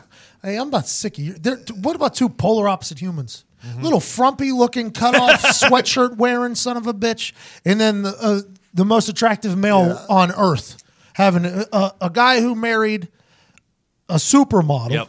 who rides camels versus a guy who doesn't refuse to talk to anybody, just works all day. Is almost like a hermit. It seems like. And then Tom Brady, they're supposed to just be like in cahoots for 19 years straight. I'm surprised they lasted this long. They just want to win. And by the way, with that being said, ladies and gentlemen, we have a warning for the rest of the NFL from a mass hole. Um, everybody watched the Sunday night football game. Saw the Patriots do what the Patriots does. If you could stand here for that camera. So the Patriots do what the Patriots does, and the reason why, the reason why you hate the Patriots Is is because of what happened on Sunday Night Football. It's just like no matter what happens, there's gonna be they're gonna win. yeah. They're gonna, gonna win. win. no matter what. Now people are like, "Oh, they lost to the Lions." It's like, yeah, but that's like when the Patriots are figuring it out. That's when Patriots are figuring it out. Now that that Chiefs team is the best team in AFC right now, aside from the Patriots. Their offenses. Their offense is incredible. Patrick Mahomes and Tyreek Hill and Kareem Hunt and Travis Kelce are a cheat code. Yep. Buy the shirt. Buy Buy the the shirt. shirt. Buy the shirt Buy the shirt. Buy Buy the shirt. shirt.com. Pile of shirts. Buy the shirt. But the Patriots just win the game. Mm-hmm. And you have no clue how, you have no clue why, and then you just know what's going to happen. And now we have a warning from a mass hole for the rest Not, of the NFL. not exactly a warning, you know, like a, like a nice reminder of what the NFL. See, is listen about. to this the talk, yeah. the tone. This is what Patriots fans uh, are right Hey, here. hey, hey! It was me who wrote this. This is a lot of people from Pat's Nation hit me up to chime in for this. You're okay? just the vehicle. I'm just the vehicle. I'm just the vessel. Call me Noah's Ark. Official statement. Vessel. That was the word we were looking for. Mm-hmm. The last time we had this Yeah, I conversation. remember that. this vessels. You were just the vessel, of the Vessel. Yeah, message yeah, yeah, yeah. from Pat's Nation. Official statement on Patriots. Okay. Hello. Thank you for having me on today to speak. I love what you did with the place. These, there are many. You know what? Maybe maybe Pats Nation's much nicer than we thought. Look at that. Yeah, I think they like you. I think they're a big. Uh, after that fake punt, they really were a big Warming fan. us up. There It are wasn't me. I wasn't in that fucking play. Take that back to the vessel. That shit back to the Pats. Nation. I'll uh, to the source that sent that to me. Uh, Just take get that on back. with it, will you? There are many things I'd like to get to regarding the 2018 New England Patriots, but first I'd like to take you back to February 4th, 2018. Oh, we're taking a trip back. For What those of happened you then? unaware, How can it go forward without going back? Is this a statement? Yeah, sorry, my bad, my sorry, Tony, sorry, please. My bad, my bad. sorry. Goodness gracious! Got really excited. Should I start over? No, no, No, no. no, no. We got it. Your first sentence. Hello. Th- okay. for, for those of you unaware, the Patriots lost to the Eagles on this day that will forever live in infamy. Mm-hmm. Oh, okay. This wasn't just another game, mind you, Zito. This was the Super Bowl. Oh, superb owl. As I walked off the field that day, What? I had another. I think you misread. As I walked off the field that day, I, I had a deep feeling, a feeling that reached all the way down to my plums. Balls. Tom Brady was going into another offseason of criticism. Oh. A lot of quarterbacks may care about this, but in a video released by Tom Brady on September the 5th, right before the season started, also known as the epilogue of Tom versus Time, Kissing his child. Facebook. I heard from Tom what all of New England needed to hear. What was that? And I quote, I just don't give a shit anymore. Oh. To worry about a lot of bullshit that people may say or think or feel, I really don't care anymore. That was two shits in one statement. Those are bleepable words. Dash Tom Brady. Oh. Tom Brady actually said that. Uh, Tom Brady said that. That's why I said, and I quote, And the dash. and dash Tom Brady. Now let's fast forward to September 24th. Okay. Okay. This is this year. This is the 2018 season. It's underway. Do the sound and the edit. We just fast forward to September. We lose to Matt Patricia in the Lions, hmm. 26 to 10, as we go to a record of one and two. Fuck you, Fox. normally, Amen. normally, I wouldn't have an ounce of worry in my blood. However, however, mm-hmm. the man whose show I now address you from warned me. In late August, he said, and I do not quote this, this may be the season where the roller coaster doesn't rise after the drop. Oh Oh, powerful, that, you didn't words. quote that because you said it better than the words I said. it was along the lines. I think we understand what you were trying to get. yeah, you're Paraphrase. paraphrasing. paraphrasing. Thank you. Yeah, it was a good Vessel. paraphrase. At a, rec- At a record of one and two, this statement ran through my head as we got ready for the division leading Dolphins. LOL. Disclaimer and completely unrelated. The Dolphins just beat the Bears. then, a voice of God. It was Zito's fault because of God. It's funny you just said that. Tied those both together. Zito shit in a church. Zito, what you do I uh yeah, I uh shit in a church and uh yeah, instead of a gas station? instead of a gas station. And you Because made God mad at the Bears. Yep.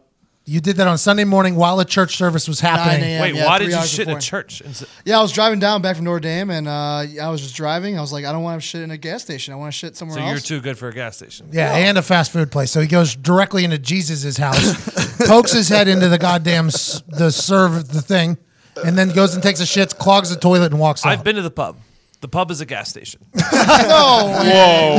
in a public food. Go ahead, you stay focused on your. You, you did you did to God what Matt Hasselbeck did to Andrew Luck. Hmm. oh, oh. I like that. You did. you not did true. it. I actually don't get that reference. When Matt Hasselbeck shit his brains out in Andrew Luck's Oh, toilet. Yep. oh mm-hmm. yes, that is what you did to Yes. God. That's a callback. It's a big callback. couple week callback. That was pretty good. Anyways, the Bears did lose to the Dolphins. Disclaimer, yes. Then, a voice of God played over that of the man on my left. Bullshit that people may say. I really just don't care anymore. And I quote, that's from Brady still. that played in my head over this guy. After Pat said the roller coaster. Okay, yeah. We went on to beat Miami Yep, 38 to 7. I don't know if you guys remember. It was a bloodbath. it was. I took the Dolphins with the points that day. and I follow that with a game in which Patriots minus 14 and a half at plus 220 was more than a lock than Thanos killing half the planet with a snap of his fingers. Can't believe you bet Miami. I did. I did bet Miami because I said the roller coaster wouldn't rise. Yep. It wouldn't rise after that drop, but we're rising. now that game against the Finns, that was just the beginning. Oh, The tide is turning. What you saw Sunday night against Post Mahomes in the gang? that was the coming out party. The five weeks the Chiefs have at the beginning of every season always brings a smile to my face.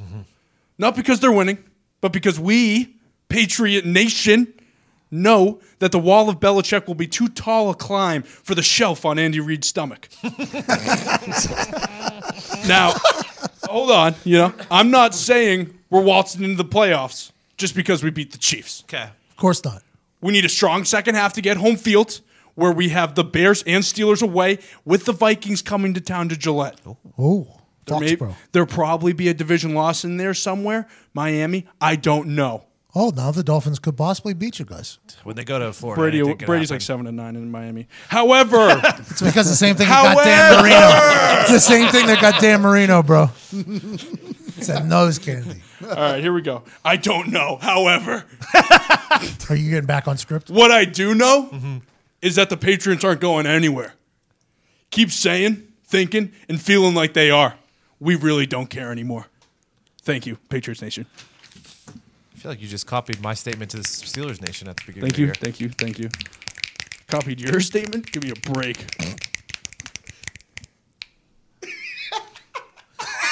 All right, see you guys later. The whole room was just awkwardly staring at Connor. Fine with me. Patriots feel good, huh? I mean, it's just it, it, it's every year this happens, and then we start the year off slow, and everyone talks shit, and then we go back to the Super Bowl. Dude, it was crazy because you're watching that game. You see Tyreek Hill score that touchdown, and everybody knew. It's like even the Chiefs knew. It's like, yeah, we know it's the, we've seen this song and dance four thousand times. Tom Brady's about to just walk him right down the field, and Gostkowski's going to kick a game winner. And what was it like a 28 yarder or something like mm-hmm. that? Yeah, it was close. They, they- it was very Gronk close. was tackled inside the 10, which would have been a great cover for me, but Yeah. good I teams mean, win, great deal. teams I don't cover. give a shit because I don't give a shit because my team's already a lock for the first pick in the 2019 draft. But with the addition of Gordon, things are Bro, fucking scary. It's not fair that the big brains up there get to utilize Gordon because even if they're not giving him the ball, they can scheme so that a safety has to keep an eye on him. It's just the big brains in New England. It's unbelievable. It- Has, hasn't dropped a pass in practice apparently. Josh Gordon. Brady's been so impressed with him. He, bobbled Brady one. put and out an stunned. IG post about him. Yeah, Just attack, Gordon. attack. well, that's Attack. to motivate, right? That's to motivate him. That's good leadership, by the way. That's very good leadership. Lockers right next to each Hey, other. we need you, cuss. Well, it's like saying, "Hey, man, uh, there's probably a lot of distractions right now, but we're on a mission here. This ain't no fuck around time. We're on a mission here. Keep it going." And if Josh Gordon, wide receivers, like attention, good way to give him attention in 2018, social media attention.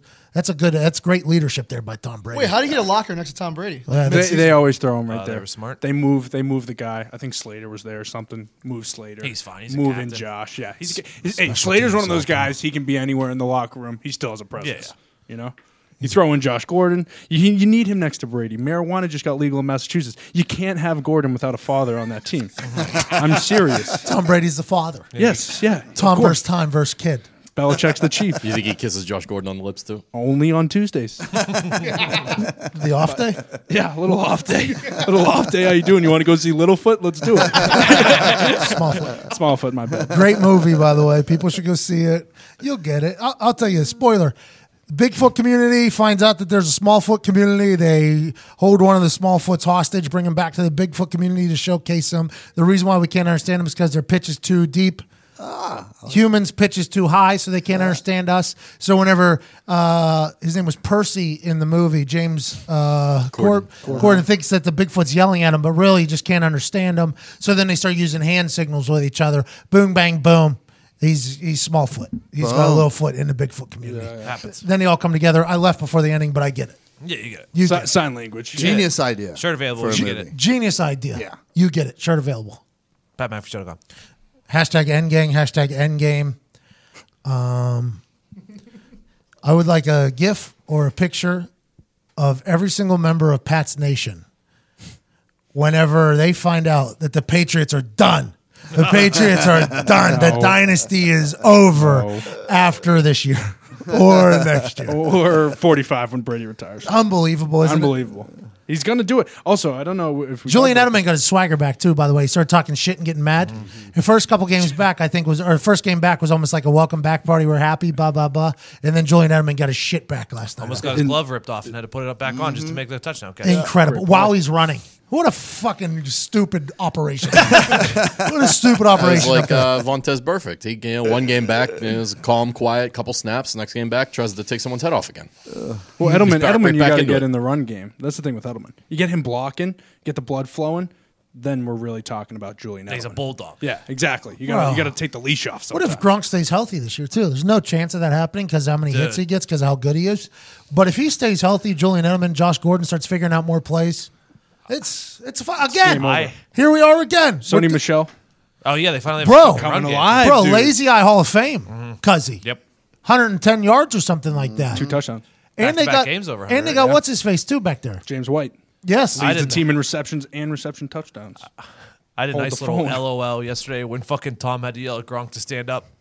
Yeah, Gronk, stand up! and then they had to take a timeout. Then they had to take a timeout. Yeah, it was awesome. that Gronk stiff arm though. Also, I think Pat Mahomes caught a cover two at one point, and then they popped off like a 20 yard run because the blocking got schemed up. I like whenever the microphone Yeah, yeah, picks yeah, up me like too. some uh, some really high level shit, you know. Not that I know what any of it means, but when Patrick Mahomes goes like cover two, it's cover two, it's cover two, and then all of a sudden a 20 yard run starts mm-hmm. out, you're like, you just automatically assume, oh, Pat literally just made a blocking check mm-hmm. for them. That makes him look like a genius, you know. That's like when Cam Newton said to Clay Matthews, like, oh, you think it's a uh huh, and then he changes the play. dude. Yeah, that that type of shit I like a lot because there's just so much talking mm-hmm. at any given moment during it's a chess the game. It really is. There's so much talking. It's insane to think about. It's insane. You get to see the knowledge too. Some, I mean, a lot of quarterbacks don't check because they don't know. And Mahomes, he's, what 23, 24? he looks good. Doesn't he? He looks real good. He has like that photographic command. photographic memory. right? photographic So he- memory. I think he's the next one. I, I think he's the next one. I've donned it. And I think everybody has, to be honest. I'm not like going out on a limb here by saying this, but I truly believe everybody's right. This guy is the truth. And I said this earlier to Connor. I said, you give like Pat Mahomes, Sean McVay, mm-hmm. Like a brain like that. Mm-hmm. I couldn't even imagine what he'd do. And then Connor told me, he was like, no, no, no. Andy Reid is Andy's a- got a very good Yeah. much better than Sean McVay. And then we start talking about what what you say? I said the reason the Rams can do what they do is because they have a their backbone of their team. I would say is their defense. You got the best D line. You got the two probably. I wouldn't say I won't say the best cornerback duo, But great corners. but great corners. Mark Barron in the middle. He's a vet. Joyner out back. He's a Peter's vet. actually been getting fucking toasted lately, which is weird. I think Yeah. he's hurt. Collinsworth he kept saying yeah. over and over that once, like he hasn't even figured out yet that he should be using his legs more, like he should Yeah. be running more. What is he purposely like? Is Reid told him just just to beat it into his head? You're going to be a pocket passer, think pocket passer, pocket bro passer. that's eh, that's every quarterback eh, they are told and it's it was kind of what was happening with Johnny Manziel. Whenever he was running and shit and they were making plays mm-hmm. it was like everybody was saying like this is not for the long haul. It's just like with RG3 mm-hmm. RG3 was offensive rookie player of the year the same year Andrew Luck broke a lot of Peyton's records in the Colts and they were like this is not for the long haul. It's good but it's not for the long haul. Just because the sustainability of that is Right. is very low. Andy But- Reid went through a little bit of it with Donovan McNabb back in the day too. Mm-hmm. That like they, they used to criticize McNabb for not running enough. yeah. Yeah, yeah. it's like But when Or he- just you know, scrambling How sometimes you see him now where he just he waits too long and then he has to end up throwing it away as he's getting hit or whatever. But when he turns that corner and, and gets that Aaron Rodgers, like as soon as he knows I got nowhere to go, boom, I'm going to run. Like, don't you think it's going to be a Yeah, it has to total? and he can slide too. By the way, big baseball player. He's more like Rodgers in the way that he doesn't scramble to run; he scrambles to make a play, Yeah.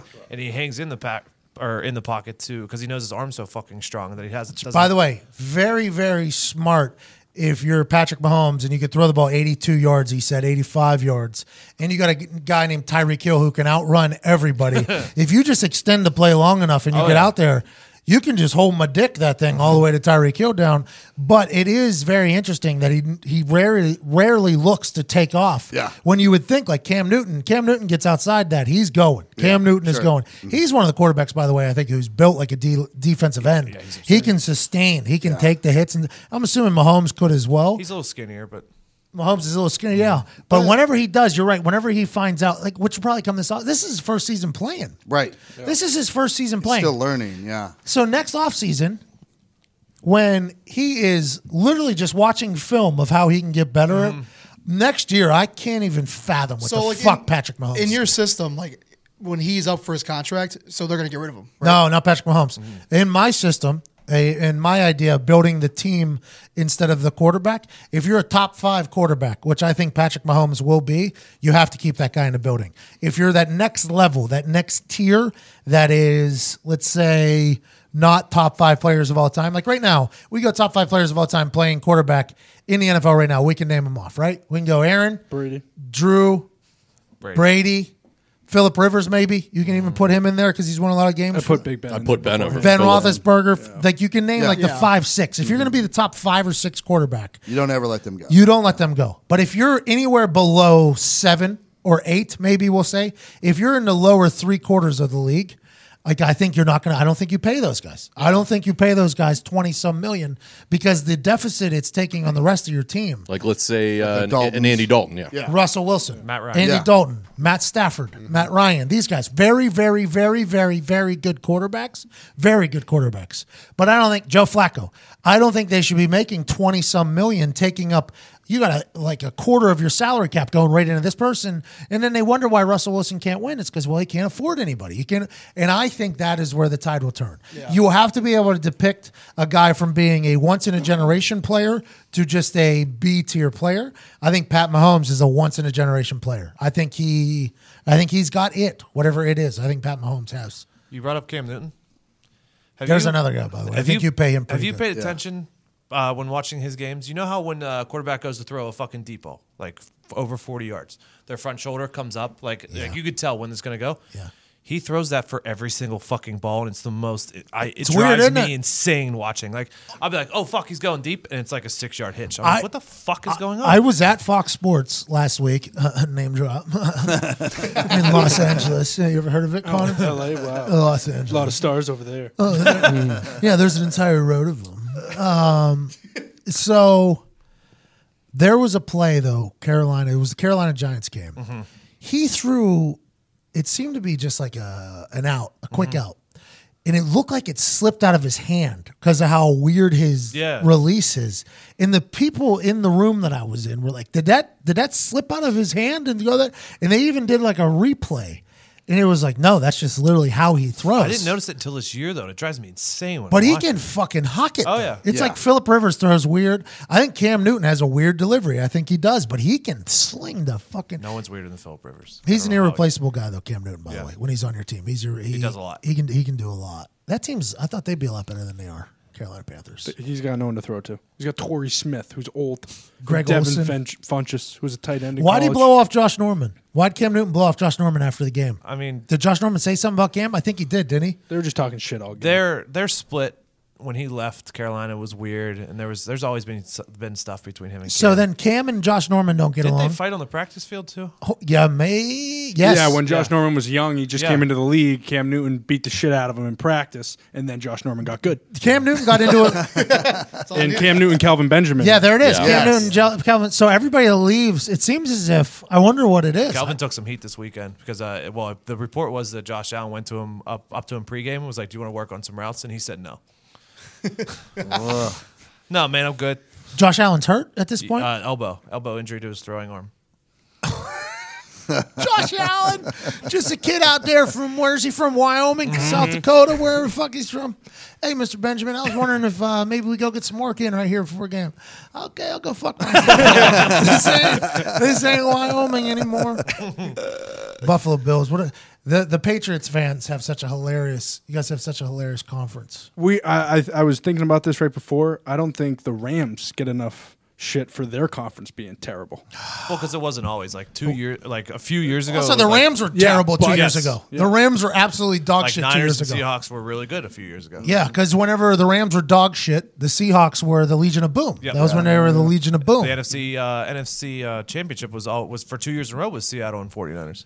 And the, and the Cardinals had a couple good years in there too. They went eleven and five a couple years ago. The Niners are dog shit. They played last night against the Packers. Oh, yeah. Congr- last night, the show comes out night. tomorrow. Yeah, that's right. Last night they played against the Packers. Big thanks to Aaron Rodgers for uh, winning that. I bet that money line, huge risk, minus four thousand some maybe if you lose that there. Big thanks to Aaron Rodgers making it happen against the Niners. They were ten point uh, favorites over the Niners. Diggs, did you bet on the game? Uh, I did not actually, uh, because I won so much last weekend or last week on Monday Night Football, and I just didn't have a good read on this one. But last last Monday night was so easy because the NFL has actually rigged the NFL for Drew Brees. Okay. Uh, is, is there a uh, is there like a wi- hot take? I could- I- Can we get a hot take alert here? Uh, Diggs is coming out and saying, "Is there any? Can you hit that Ramba? Uh, that not Ramba, the Rasta, the Rasta thing, the pasta thing, Boston Got Can you hit that one more time? Yeah, there it is. That's what we're looking for. Let me make. Let me let me just lay this out. By the Let way, Drew tell me. Brees was supposed to come on our show, and then he he passed.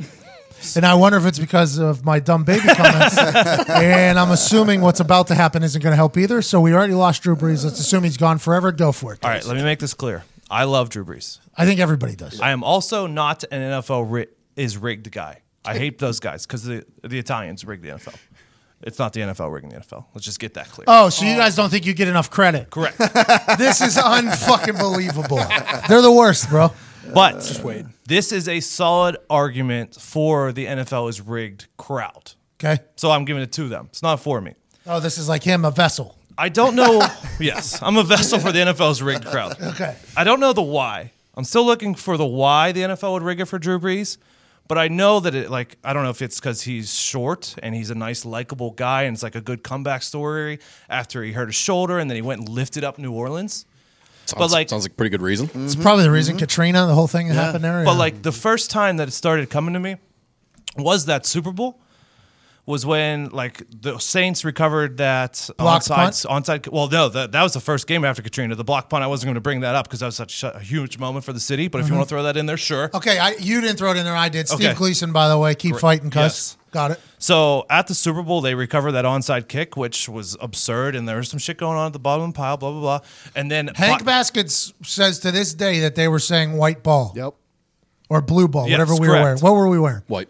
They were saying white ball, white ball, white ball. Hank says. Now, granted, you never get give up the ball at the bottom of a pile, but he says to this day that the refs did say white ball. Correct. And then uh, what was it? Like two minutes left when the uh, Colts are going down to tie the game. Just out of nowhere, Peyton Manning and Reggie Wayne just aren't on the same page, and Tracy Porter has a pick six. Oh, so, So- so now it's deeper than just the. that's that's when it started. That's when it started for me. I was like, oh, something's fishy going on here. You think Peyton and Reggie aren't going to be on the same page in the Super I know, Bowl? right? Now that I'm thinking about it, I don't. That don't make sense to me either. And I then- never talked to And then Reggie. Drew's up on that Super Bowl stage with his baby and the earmuffs are on, and the NFL's like, oh, this is going nice. This is this is a nice little situation we got here with Drew. Fast forward, 2012. This is my next suspicion. He breaks the Johnny Unitas record for most games in a row with a touchdown pass. Okay, Okay. let me see, let me go here. Number one. It was a primetime game, Sunday night football. Okay, Okay. it was two against the Chargers, his old team. Okay.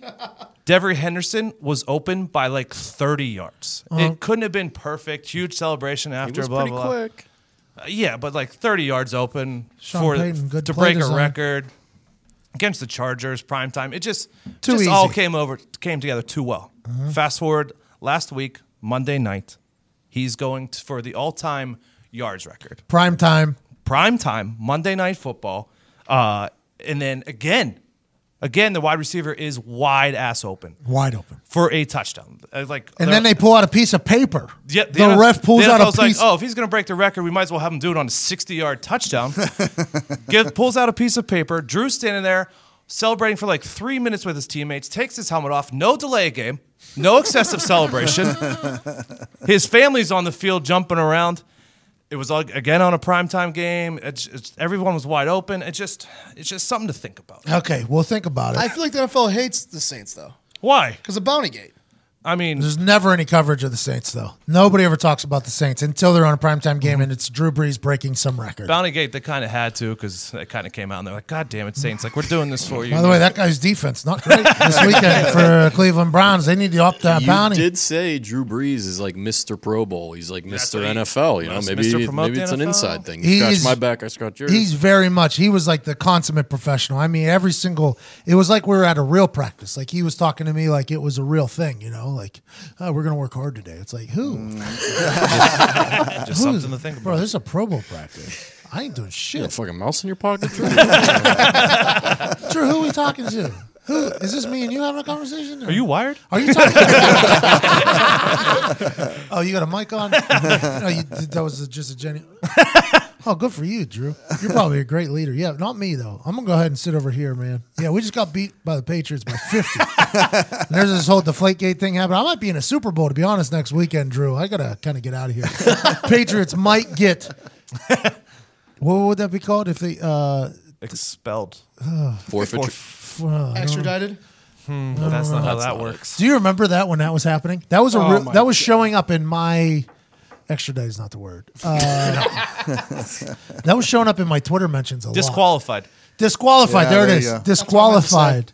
And I was I was wild to me. I was very intoxicated when those things were showing up, and I'm like, oh, look at us lose by 50, get to play in a Super Bowl. this is awesome. I knew it was bad because there are people who I know don't watch football asking me about it, and I was like, okay, if So this when- has reached this level, Hey, so people all over the world are talking about the So when Tom Brady comes back, he doesn't speak to anybody. By the way, he pleads the fifth to everybody and everything. No deflator text messages. That's just uh, keep it moving. Let's move past it. By the way, players, I don't give a single fuck what you do. If you can do something and makes you better, just go ahead and do it, right? But if you get caught for doing it, now there's everybody knows there's a little bit Pay the of price. Yeah, you got to pay the price or whatever. Eh, But ball things are very interesting in the NFL because everybody likes their ball different. You know, it's uh, but everybody has to play with one. Yeah, yeah. So you can, it's a it's a very interesting thing that we obviously thought got blown out of control, and he would not answer to anybody. He was not doing anything, and then he did a sit down at a local college. Do you remember this? He did a sit down at a local college. It was him and a guy talking to him, and it was his first time speaking. It was a small local college, and he was up, and there was an audience in the crowd, mm-hmm. and I ain't never heard a group of people more behind somebody than that crowd right there. It was unbelievable. I don't think I remember this. It was his first time speaking when it all came out. The whole world was mm-hmm. crushing Tom Brady. Everybody was like, "Oh, he's a cheater." The whole world was crushing him. Oh, Even after the Super, this was after the Super Bowl it was in the offseason. The whole world was coming down on him, and he comes and does one. His first time speaking is at this paid gig at this high or at this little college that he definitely could have turned down. I mm-hmm. assume he could have passed on it. He said no. He gets up there, and when I heard that crowd was just 100 percent on his side, I was like, "Bro, New England's gonna ride or die with this guy no matter what." And the guy that was doing the interview with him was like tossing him like, uh, like just complete softballs. And Tom was like, "Well, I'm not going to talk about that. That's an ongoing thing." And then the crowd would lose their shit. And he's like, "Okay." Tom was like, "All right, I'm happy I did this." But it was a, it was an awesome moment up there for you New England folks. Well, after that was the Belichick Brady fiasco. Do you remember that? No. because Belichick was like, "Hey, I have no Oh, that's idea." on him. Yeah, he was like, "I don't know." Talk to Tom, and then everyone was like, "Bill, what the fuck are you doing, buddy? I thought we were all friends on this team. we were looking for how to I thought, do your job, man. I thought everyone's supposed to do their shit." 16 years together at that point, right? Probably 16. fi 15 years together Yeah, at that point we've only missed one Super Bowl since. No big deal. Humble brag. for 15 years. No, since since the Deflategate. Deflategate. Oh, I'm talking about by uh, by that point, Oh, Tom yeah. and Belichick have been together 15 years at that 15, yeah, point. yeah. They were about sick of each other already, and there's ah, we got a good thing here though. Josh McDaniels almost leaving the family was a mm-hmm. wild move. A lot of people say the 15th year is that divorce year. It is. That's where they hit the they hit the rough patch and they powered through. Did they? Uh, yeah, You're Look, saying they're in they're in a good patch right now? right now, Yeah. Bill Belichick and Tom Brady. Yeah. Oh yeah. I bet Belichick's kissing his kids on the forehead, almost lips. No one else gets it. No, no one else. You think so? Yeah, oh yeah. I think I think the Pats are golden right now. And I said this to you before when they were doing the fun offensive lineman punt return shit. I was like, oh, Belichick's having a little Good old fun. time. Yeah, you guys said No. that. No, every No, we Patriot don't. guy was telling me like, oh, that happens all the time. Happens all the time. I'm just going strictly off of the Minnesota Timberwolves game, where I saw with my own two eyes Bill Belichick acting like a regular fucking Yep. human, and it was wild to me. And what they do, lost the Super Was that night before? Yeah. Two, nights, nights before. Two nights before, he's acting like a regular ass human. That ain't the Belichick I know. Should have been in there watching film. What's Well, the what's the practice schedule for that? Like a couple days before. I'm not saying he should have. Saturday they have a walkthrough and then they go to a hotel. Not that big of a deal. I'm not saying he should do anything. I'm just saying that was very different than what the Belichick Yeah. did. You know what I mean? Yeah. Mm-hmm. That was different than what a standard Bill Belichick move would be. Normally, Bill Belichick not acting like a, he's an alien. Him and Tom Brady both uh-huh. aliens. It's the only way you get to the top of that league. I'm sure something happened with Malcolm Butler. So, somewhere during those two weeks of the Super Bowl, Malcolm Butler woke up and was like, "I lost all of my talent." No, it's good. So and I think and I think that's where Belichick was like, "Fuck, okay, I'm gonna go watch a basketball game then try and get a corner." Because you needed Malcolm Butler, huh?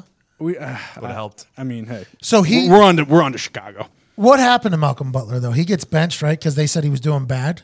It never got out, right? It what was happened? weird what happened. Then- There was 'cause like Tom a- Brady was like a weed commenting on- allegation. There was a lot Like of a mental al- breakdown allegation. There's a couple things. Like he there there's one rumor that he went to the coaches a couple nights before the game and was like crying, like mental breakdown, like I don't know what's going on. So then Belichick looks like a bad guy when really Belichick was probably trying to help him. Malcolm Butler this year is the worst cornerback in the NFL.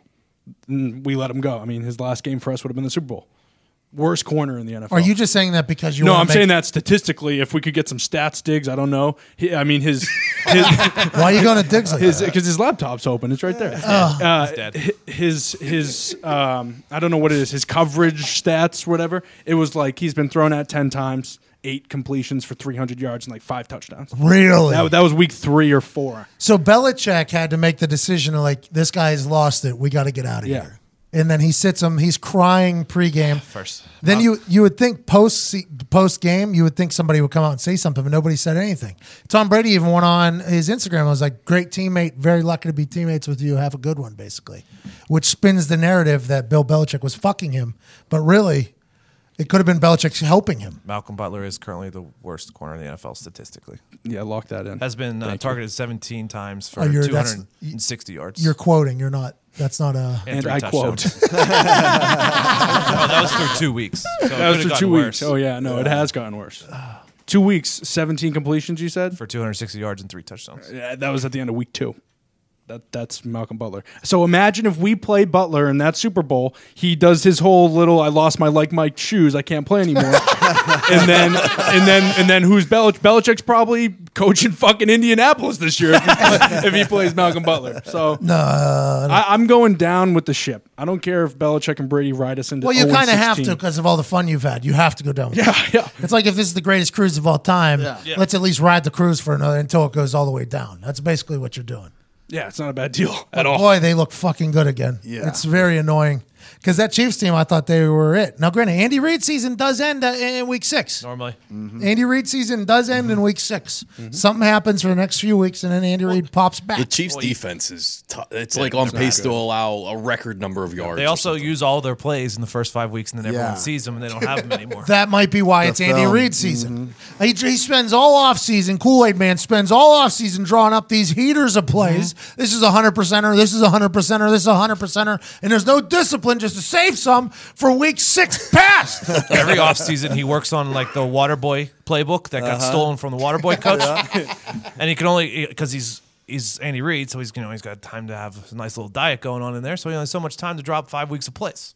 Could you imagine that though? If that is the case, if every offseason he's just like this mad wizard on like uh let's say it's on the windows like a beautiful mind. And he's like all right he draws in like the cheetah. Okay you got Tyreek Hill here. Okay we got Travis Kelce oh yeah that'll be great. We'll do that. Boom. Okay. Then we'll do this. He draws up like 50 plays. And then he gets into the games and he just can't help it he's like oh that one play I drew up on that. would crush Coach, right what do you now think we save it though, like for later maybe? uh, no, no, no. We need it right now. It's, it's third and two here, first week. We need it right now. What if he just spews his load so early that week six, seven, eight, nine, 10, and 11, he's back on the beautiful mind board. that's why they come back in the second half of the season because he's back with new plays. What if that's what happens to the Kool Aid We man? just figured that one out. Andy Reid season, we just figured it out. So look for Pat Mahomes, Tyreek Hill, Travis Kelce, Kareem Hunt, week 10 with some brand new plays. Yep. It's going to be awesome. Mm-hmm. That's why that defense does look like a sieve, though. Yeah, it's not good. They look like a sieve. If they, once Justin Houston comes back, they'll be better. Dee Ford almost got to Brady a few times. They should have tried to get Khalil, man. Kansas City should Well, try they to get. traded Marcus Peters because he didn't want to be there anymore. So, and then Eric Berry's hurt. And they got to save their money. They can't pay for Khalil. They got to pay Mahomes, Hunt, and Tyreek Hill. See, I don't know about when's that? Two years from now for Mahomes, though. Uh, same yeah. for Hunt. Two years. Yeah, they were Hunt's- drafted in the same draft. Yeah. it's So they got be two years still. And Tyreek Hill was the year before that. So So he's got like a year. They got another year. You could have paid Khalil Mack up front if you have the cash, by the way, to just write a check Mm-hmm. to the NFL. The Raiders didn't have enough for Khalil Mack. That team looks like dog shit, there you go. bro. Derek Carr was crying. wha- what? Oh yeah. Oh yeah. What do you mean? He got Crying. sacked and he was like almost bawling. Ty watched the video earlier. Yeah, Ty- it was, made me very uncomfortable. He was he was breaking down like he was he was the intro to a cry.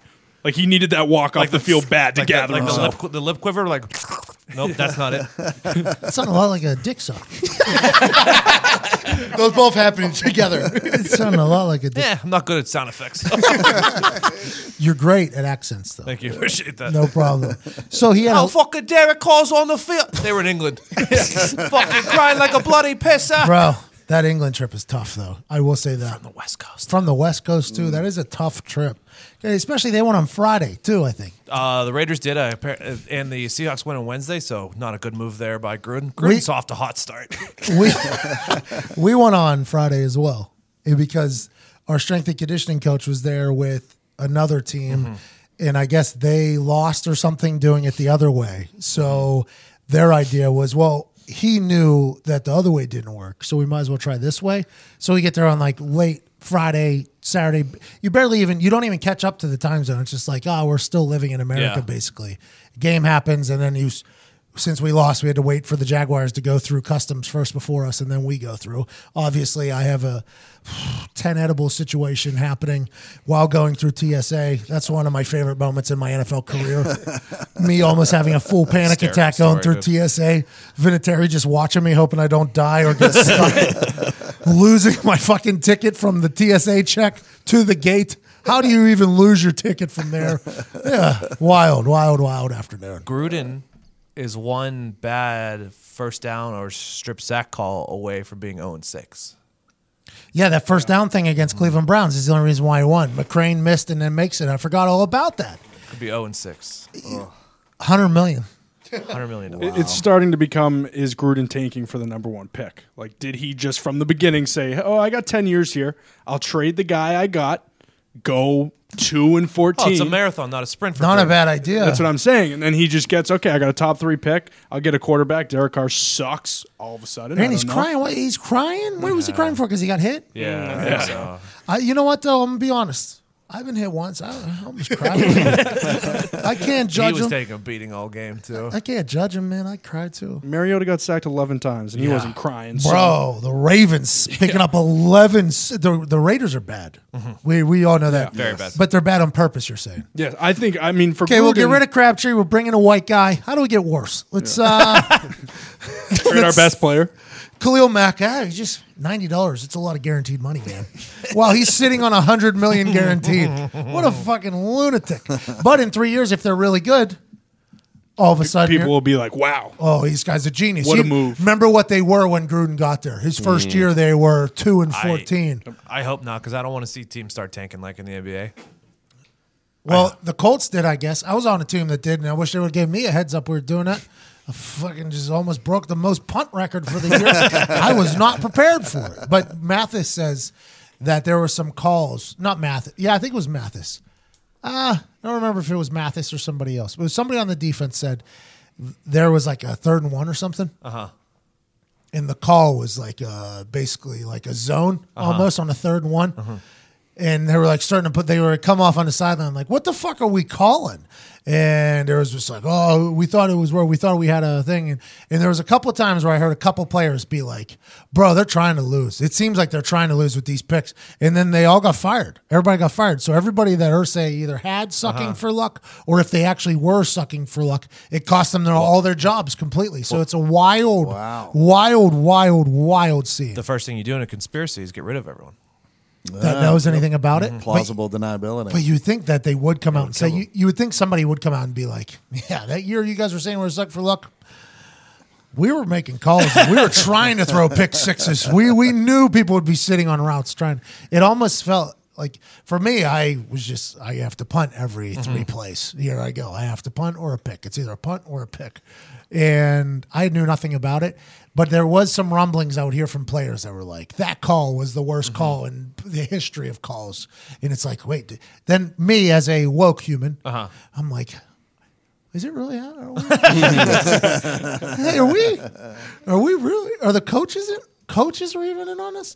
It's just wild if this is really happening. And then you just kind of push it back down. You just suppress it. Mm-hmm. You suppress it back down, and then you go into the next game, and you don't hear anybody talk about anything. But maybe we lose by sixty, and it's like we can't be that bad. We're losing by a lot. we punted ten times in one half. In one half, we had like nine punts. Nine punts in one half. It's hard to even get that many possessions. One was half. blocked. One was blocked for a touchdown. It was unbelievable. I still I got one blocked Uh-huh. For like a negative net, and with how many punts we had, I think I was still averaging like 40, 40 some with how many punts we had. It was insane. It was absolutely insane. The there was somebody on the offensive side of the ball. Uh-huh.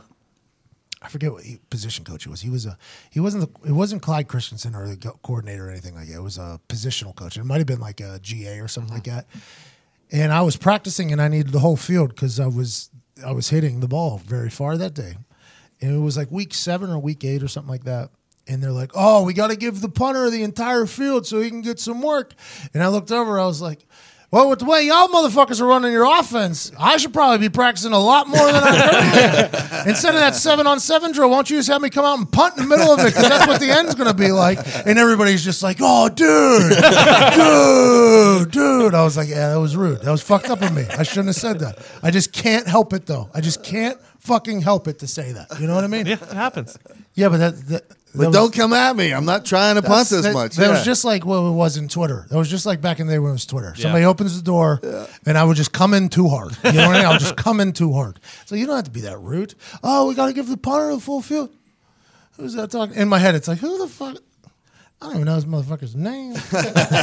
I know since he's been here that we haven't won a fucking game. and it's just, I can't help it. I just can't help it. We used to call that going cutthroat. Like, dude, dude, it ain't no no reason to go Okay, cutthroat. hey, Like, hey, hey, hey, hey, hey, easy. We're just jousting. We're just jabbing here. But speaking of players questioning calls, uh, there was a video after Steelers Cincy of Burfict walking in the locker room and be like, "Why the fuck did we call that blitz on this play that Antonio Brown scored? We didn't. We haven't even ran that in practice all week." I'll, s- I'll tell you, it's very interesting watching the politics mm-hmm. of plays that get called and don't get called.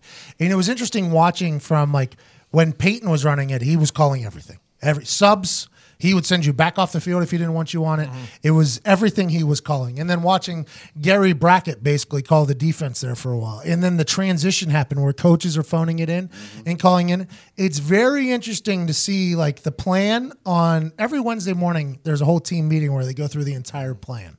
Like if we want to win on offense, this is the offense coordinator gets up there. These are our goals. This is what we have to do on defense. If we want to win, this is who we got to stop. We got to put pressure on this guy. This this whether it's a tackle or guard is the weak chain. We got to attack this guy if we want to have any hope. We got to disrupt the wide receivers if we want to get them off there. Anything like that. It's in front of the whole team, so we all listen to them explain. Yeah, so it's like accountability almost, right? And then you get into the game and you start watching the things. And, and for my first couple years of those Wednesdays meetings, I would have no clue what was going on. I would I- they were talking so far over my motherfucking head. I had no idea what was going on. Vinatieri and I would just be like trying to catch up, like, where are they? oh, we're running a safety blitz. Is there a corner blitz? Oh, got it. I I thought we, see you see the arrow out there. That's on me. I didn't know. And then you would see it in a game happen. You're like, oh, we predicted this. But then whenever the years were getting bad all the shit that was talked about on Wednesday, if you actually paid attention, none of it was happening on Sunday. And it's not because the players at all times. Yeah. Sometimes coaches get scared to call things. The coordinators get real fucking tight because they're humans too. Everybody thinks about players getting nervous. Everybody thinks about, oh, this is a big situation. The players are nervous. Those coaches who have moved their families 45 times already and slept in their office for 14 hours a mm-hmm. night and everything like that, or in their office 14 hours a day, they get real nervous too. And then in those follow up meetings, there's there's very rarely much accountability from the the coaches being like, yo, yo, hey, remember we were supposed to run this motherfucking play and we never ran it. There's only been a couple of times where I've seen that happen in the meeting after.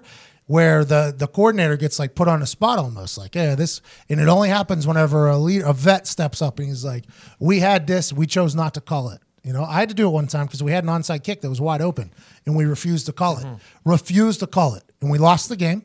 And in the Monday meeting, we're going through the film, and whenever the look was there, I had to say Chuck was sitting right in front of me in a special teams meeting. Tom McMahon's doing a meeting, and I go, "Oh, we could have hit the onside kick right here."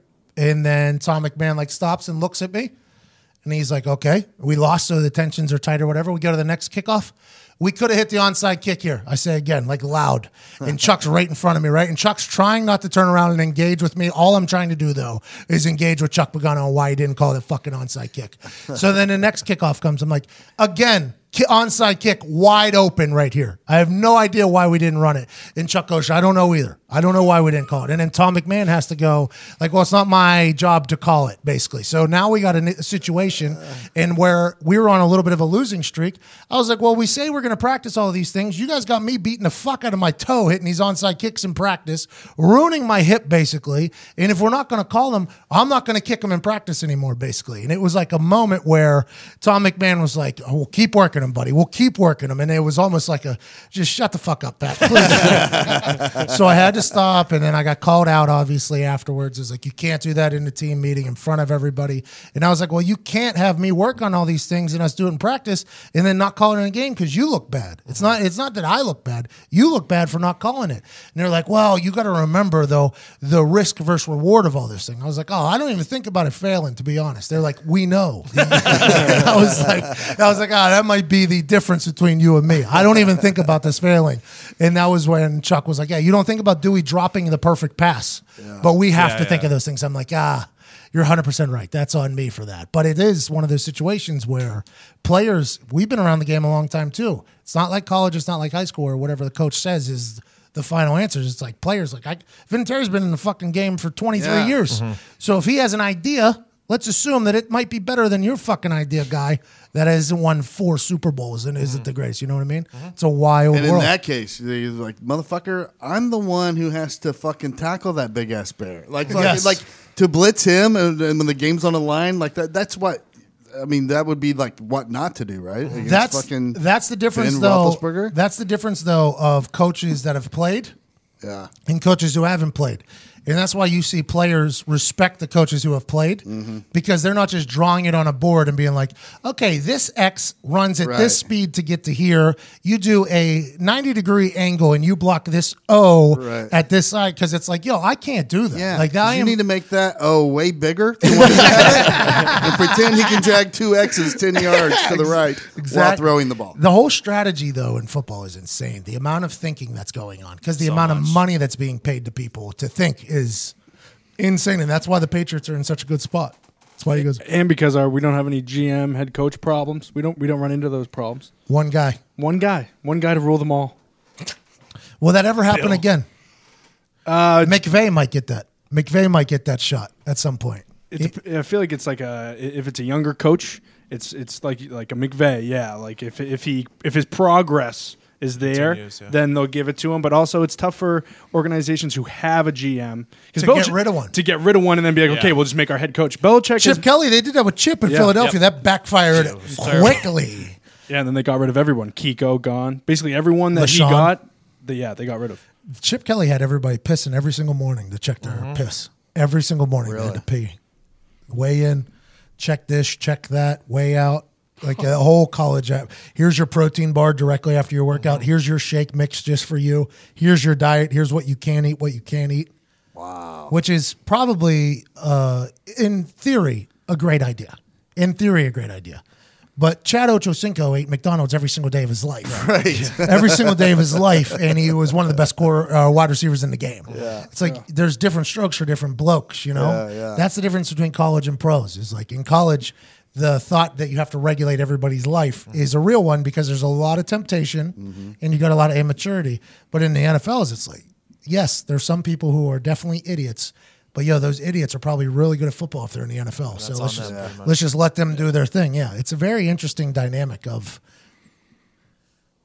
like having a res- Give and take. yeah a respectable schedule, mm-hmm. res- respectable expectations versus being in a like overabundant or not mm-hmm. overabundant, over uh, micromanaging. Yeah, like a Yeah. micromanage situation. That's uh-huh. why the college coaches don't work in the NFL. You rarely see it. Pete Carroll has worked mm-hmm. because he had the Legion of Boom there for a while, but you rarely see it mm-hmm. because it's every minute of somebody's life being regulated to a lot more freedom. Wasn't that Harbaugh's problem too? Oh yeah. Why he, Saban, he couldn't Greg- make it? Harbaugh, Greg Schiano. Saban, Schiano, all of you, because in oh, college they are the dictator. They, they are literally the they are Kim Jong Un at their place. Right.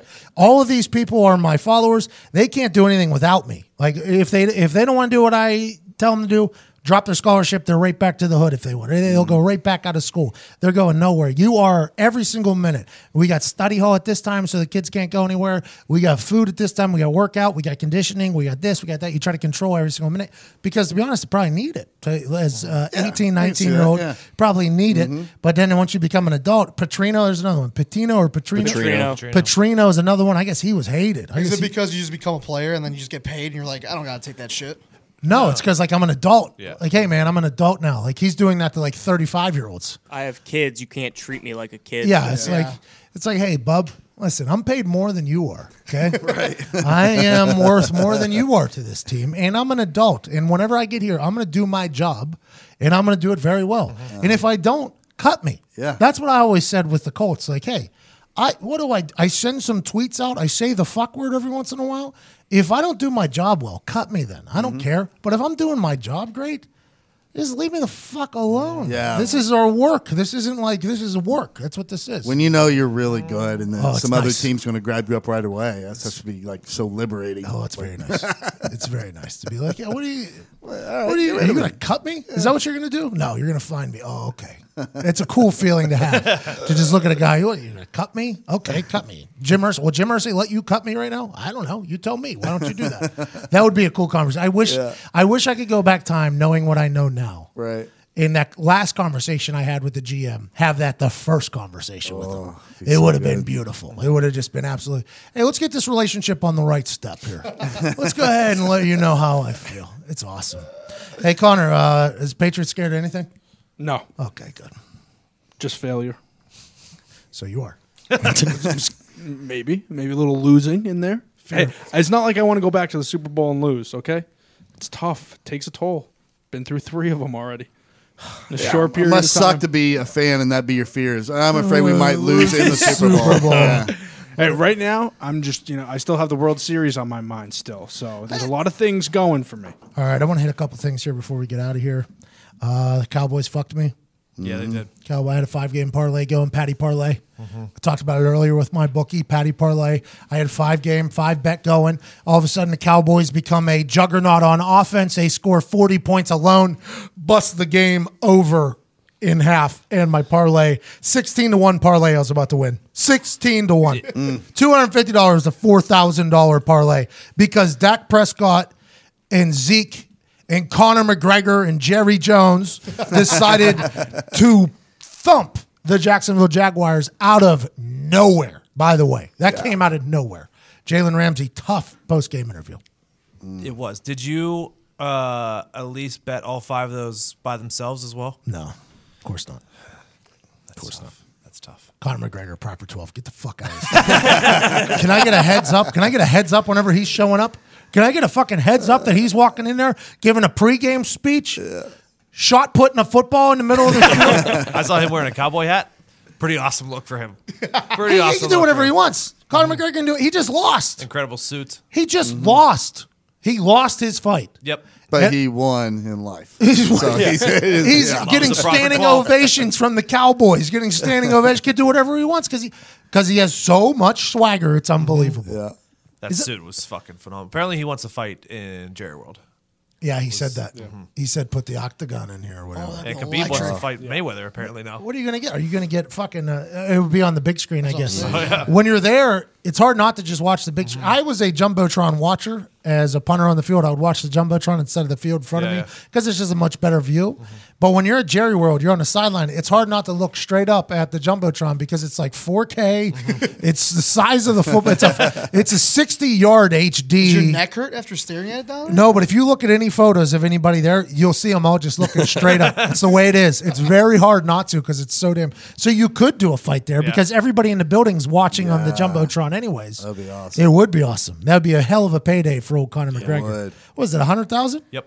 Yeah, he'd pack it out. 100,000 people? Plus pay per view. Do you think Conor McGregor would get 100,000 people there? I bet he would. Ah, yeah. for sure, no doubt. Because if he if it does happen, it's going to be Kh- Khabib McGregor or Habib, however you fuck you say it. Don't disrespect McGregor. his name, Yeah, country, dude, it's fucked up. religion. That's everything. fucked up, man. I'm He's on I, I'm just Khabib. saying, however you He'll say come it. play the drums on your face, dude. Yeah, yeah, but you just said I'd it. like to see it. I'd like to see it too. I think a lot of people would like to see it after I a little beat that statement. Conor- I'd be down if it's in fucking Cowboy Stadium. Yeah, I'll fight. I'm sure. Same. Uh, you think Khabib McGregor too would sell 100,000 tickets? No. No way. I bet he after could. that, after For a that, chance of a fight, No. seeing a fight After after, that- the game. At I big know. stadiums like that, they don't do that. Canelo and who- It'd be even Triple more G- because it'd fill up the field too. So it's like That's what I'm saying. 120,000. They do that. They're not going to sell tickets all the way at the top. I don't think. What's like, the, what's the highest? Uh, what's the biggest uh, venue they've done so far? I don't know, but 100,000 tickets is a lot of fucking tickets. Uh, That's a lot of tickets. Yeah. But he's the king of promotion. I mean, he's not going to do that if he doesn't think he can sell it. Why it would have to be the right guy that he's fighting against. And I don't know if it would be Khabib because he's already lost. So I, I don't know if the interest is maybe there if for him enough and people. Floyd box again. He and Diaz, maybe. yeah, that'd be a good See, one I'd too. rather watch Khabib ver- and, and Conor McGregor, versus. I would Yeah. too, but I could see a Then lot of people who would be. I turned wouldn't off by mind watching Khabib Conor again with stipulations. No, no going to the ground. Yeah. Yeah, no shit. Yeah. So for No UFC bears. record, 56,214 is the record. what is it? 56,214. I'm saying, dude, 100,000 tickets is a lot of was it? fucking tickets, man. It was Holly Holmes and Ronda Rousey. Which was also the McGregor fight. You'd have to fly over fought half that of night, Ireland, too. Yeah, yeah. maybe all of Ireland. We're taking Dublin today. 100,000 tickets is a lot of tickets. Yeah. I think I they could do agree, it. but I still think he could do it. I Yeah, think he's for got sure. a shot.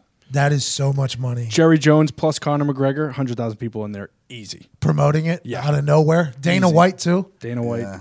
Probably, you Joe probably Rogan. get WWE in there, too. You bring Brock Lesnar in. You get Brock paired Lesnar, See, that's something what like they that. would do. Conor McGregor. Yeah. You get Brock Lesnar in there with Conor McGregor. Fighting DC or something. Yes. Yeah. Yeah. Then you have a potential and Jon Jones. If John John, Jones. Jones, Yeah. can, you get that's like a super card, right? Yeah. That's what they would do. Hundred Yeah. would they? Yeah. Do we know if they're smart enough to do that? We could call them. Seems could like we just him. gave them the idea. WrestleMania, bro. That's what you do. So you do Jon Jones fighting somebody, Brock Lesnar fighting somebody, and Conor McGregor fighting somebody. You do it in Jerry World, 100,000 tickets probably would be sold to that. Mm-hmm. Yeah. I mean, Brock Lesnar sells out arenas still just wrestling, mm-hmm. let mm-hmm. alone fighting some human again. Yeah, that would probably do it. It wouldn't just be, couldn't just be Conor, I don't think. No. No. Conor's an animal. Yeah. Conor is quite a draw, but you add in Jon Jones and can Jon Jones and Brock Lesnar fight? Uh, yeah. Yeah. If yeah, John fi- can, super fight. Jon Jones can fight heavyweight. Mm-hmm. He probably walks around at like 230, I would guess. Yeah. He could put on weight easily a too. better He's, got, he's a 230, massive. He frame. wants to. He said. He said in the Yeah. past that he wants to fight Brock Yeah. Lesnar. So So br- that would be a fight just like Khabib, just like Mitrione and Bader, right? Brett Lesnar would just take down Jon Jones. Mm, I don't. well, I think John would put it. John to. Jones' takedown defense is very good, Yeah. and he's so he's Yo. so long. Jon Jones used to just toy with people. Yeah. Yeah. He was so good until all of his troubles. He's- what was that, years ago? He's fighting again in December, his first fight back. They're saying he snitched on somebody. That's how he got his. Uh, That's what they're saying. They say he Got a he's light sentence. got a lighter sentence because Whatever he snitched on gets him somebody. back. But he used to dominate folks. Yeah. He was the future. He was the one. And then all this shit started happening. He started acting like getting caught up in a bunch of bullshit. Mm-hmm. a lot, lot of Dan Marino stuff. I mean, he has like high level college wrestling. So he, Yeah. yeah, he, he like it's a different animal. Where Matt Mitrione just never wrestled. Bro. Yeah. I would say, too, on that card, you throw Derrick Lewis on there, it'd automatically sell. Oh, the Black Beast. oh, yeah. I would love to see that. The Black Beast, Jon Jones, Brock Lesnar, and Conor McGregor on the same fight card. What about this? Maybe they bring Herschel Walker out of MMA retirement, throw him in there. Huh? Or what's his name's Greg back Hardy. Well, Yeah, Greg Hardy. Greg Hardy makes So we got Herschel back. Walker, Greg Hardy. That's the opening fight. Probably Brock Lesnar, Jon Jones, right, and then Daniel Cormier, Derrick Lewis, which is actually happening in December. Derek D- uh, Cormier and Derrick Lewis. That's a championship fight. Yeah, but I think time. Brock Lesnar, uh, Jon Jones would be after that fight. Yeah, it'd be the co-main event. In my head, that would be after that fight. Probably a bigger One of them need draw a than belt. even Conor and Khabib. I think so. Yeah. Yeah. Yeah. Jon Jones returning is huge. It is. I hope I he forgot stays how in for good a he while. was. He was the best. He's like no one is ever like even as good as Conor is. Like Jon Jones is the best guy in any weight class to ever have. fought Do you in UFC. remember in Baltimore when he came out to the Ray Lewis intro? Oh, I was there for it. I was actually there for it. And he did the Ray Lewis intro in Baltimore and he came out and he just fucked with the guy for like three rounds. But whenever the intro started and he was on the Jumbotron, his brother Art was on the Ravens at the time. It was the roof almost got blown off of that place. Mm. And I was like, oh, here's this is the guy for this is the guy for UFC. And he was literally toying with a guy. He was toying with him. He it was very obvious that at any moment he could have ended the fight. He was just fucking with the guy. He would do that straight arm and then elbow right to the guy's face and then right back. Yeah. Like you're playing with a child almost, yeah. just like bouncing off his head and an elbow to the face. And I remember thinking, this guy is the guy. And then bang, disappears. What is that? Like that's probably Two three, years almost, two three years. And yeah. that and that was uh, Stephan, um, uh, the guy that beat, that fought in the first Ultimate Fighter. But Oh, Bonnar? Stephan Bonnar, and Stephan Bonnar at that time was no joke, and he was playing around with fucking him like a- with him. Yeah, yeah. That would be awesome if the Cowboys, if that happened there. That'd be great. All right, a couple other things. Um, Brock and Chip, Miami, it's happening. Yep. Can't. I couldn't be happier. You love that. Just, I just couldn't be happier. I'm nervous. It's- Uh, one thing I'm scared of, Brock. Write that down. Uh, you should be. Patriots fans, Brock Osweiler, do not go well together. this guy, I don't understand. It's just like the Josh Allen thing in Buffalo, where Peterman comes in, throws a pick six, and it's like, why isn't Kaepernick in the league? He's Brock Osweiler, same thing. You're like, why is Kaepernick not in the league? If this guy's, it's hard not to say that. Brock's an STD man. you think you got rid of him, but then he comes flaring back up. Like we were talking about Andy Reid season, but Bro, like Broccoli season is going to be great. Brocktober, he pissed off. That's what he said. No, I said Brocktober. He said Brock. Mm, no, you said broccoli season. kind of like broccoli. I think more. it's National Take a Hike Day. I, hon- I honestly believe it's National Take a Hike. It can't be. I think it is. It was last week. no, no, no. It's coming up. I said. It's coming. I think it's today. See you later. Take a nice little broccoli hike. Uh, take your holster. Take your with you. holster. I'll see you later. Do a lap. Just one little hot lap. Is Brock just like the most amazing quarterback in practice? Is that why he stays I have no around idea. so long? Fuck knows. I have man. no clue. I honestly have no. It's like Peterman. What does Peterman do? I have no. I have no idea how this guy remains in there. U.S. retail icon Sears files for bankruptcy. It's a real shame. It's tough. Yeah, it's uh, the end of an era. I used to go get my uh, pictures taken there. That a boy. A little family photo. Yeah, yeah. Good pose with the block. My mom once bought me and my brother matching FUBU jerseys. And I said, "Oh, mom, you just that's- I don't think you get this." I said on Twitter that Sears, I, I, I never went there, but I always liked knowing it was around. It's just like my grandpa because they were like the jack of all trades, master of none. You know what I mean? They could do a little bit of everything, but nothing you would want them to do for you personally. My dad used to work at Sears. He was secu- security guard, Uh-huh. drove a Camaro, tackled a guy, jumped out of his Camaro, tackled a guy stealing a VCR. Oh, nice. From Sears? That's Oh, a yeah. hell of a story. What a Frank Moraldo legendary story right there. Welcome back, Zito. You didn't miss much. Broccoli. that was tough to listen to. yeah, Uh, Sears, Sears like the man place. Yeah. You go Yeah. there, you feel like a man. I feel like I always feel like Tim Allen. It was a cool place to walk around. Yeah, yeah. But I never know what any of it does. Yeah, and it was interesting too because the death of them was Lowe's and Best Buy and all that because it was like Yeah, a yeah. watered down version of Lowe's, watered mm-hmm. down version of Best Buy, mm-hmm. but it was all in one place. I guess was their thing. Oh. Sam's Club, all that shit. Yeah, Uh, Ariana Grande and Pete Davidson have split up. That's too bad. Mm. That's too What does he bad. do with all his tattoos? Wait, what? Just gets new ones. He has like seven of them of her. You you never would have guessed they were going to break up. Didn't mm. seem like that one was rushed at all. Nah. Didn't seem like there was no decision making happening at all during that mm. whole thing. Didn't seem like that was a. I mean, somebody tweeted it out because Ariana Grande was getting crushed for this, just like she was with me. She had a terrorist attack at one of her concerts. Mm-hmm. Her ex boyfriend dies of OD, and she's currently breaking up an engagement. She's had a rough time. Ariana Grande is on a code red right now. Yeah. It is it is it's a wild world she's living in. like she had some kind of wake up call. It was like, oh, what am I doing? No, no, Pete Davidson, no. Yeah, yeah. You think that's what it was? Yeah, she had some kind of uh, things got better in her life real quick, and she was like, hmm. I think maybe she just realized what she was doing there. She was like, ah, Mac just died. I had a terrorist attack at my one concert. now I'm dating this guy with butthole eyes. Yeah, maybe she just looked at a picture of those two and we're just like, what the fuck am I doing? Yeah, something woke her up. You think something what was it? something in her group? You think it was something in her group? You're saying it was something that she got rid of. Yeah, because otherwise, how do you keep doing that in the mo? How do you keep waking up every day thinking, "Ah, this is the guy I should be with"? This is shot. this is shot after shot at Pete Davidson. By the way, I don't know if he deserves this. This is probably what's happening across all channels at the moment right now. Nobody feels bad for Pete Davidson at the moment. Everybody's like, good for Ariana finally figuring it out. But what if this was all just set up by their agents? That's what I think. Mm. Yeah, for sure. This is all set up by their agents, just like what happened with uh, Taylor Swift and all her relationships before. Now she's mega Great albums right after. mega star. But what if this is all set up by their agents to both get them both a little bit more pub? Mm-hmm. Ariana Grande definitely a big superstar before then, but she's got every move she made with Pete Davidson was in the news, in Mm-hmm. the tabloids, everything like that. It feels as if there's a potential chance that this could have been set up by agents, and if that's the case.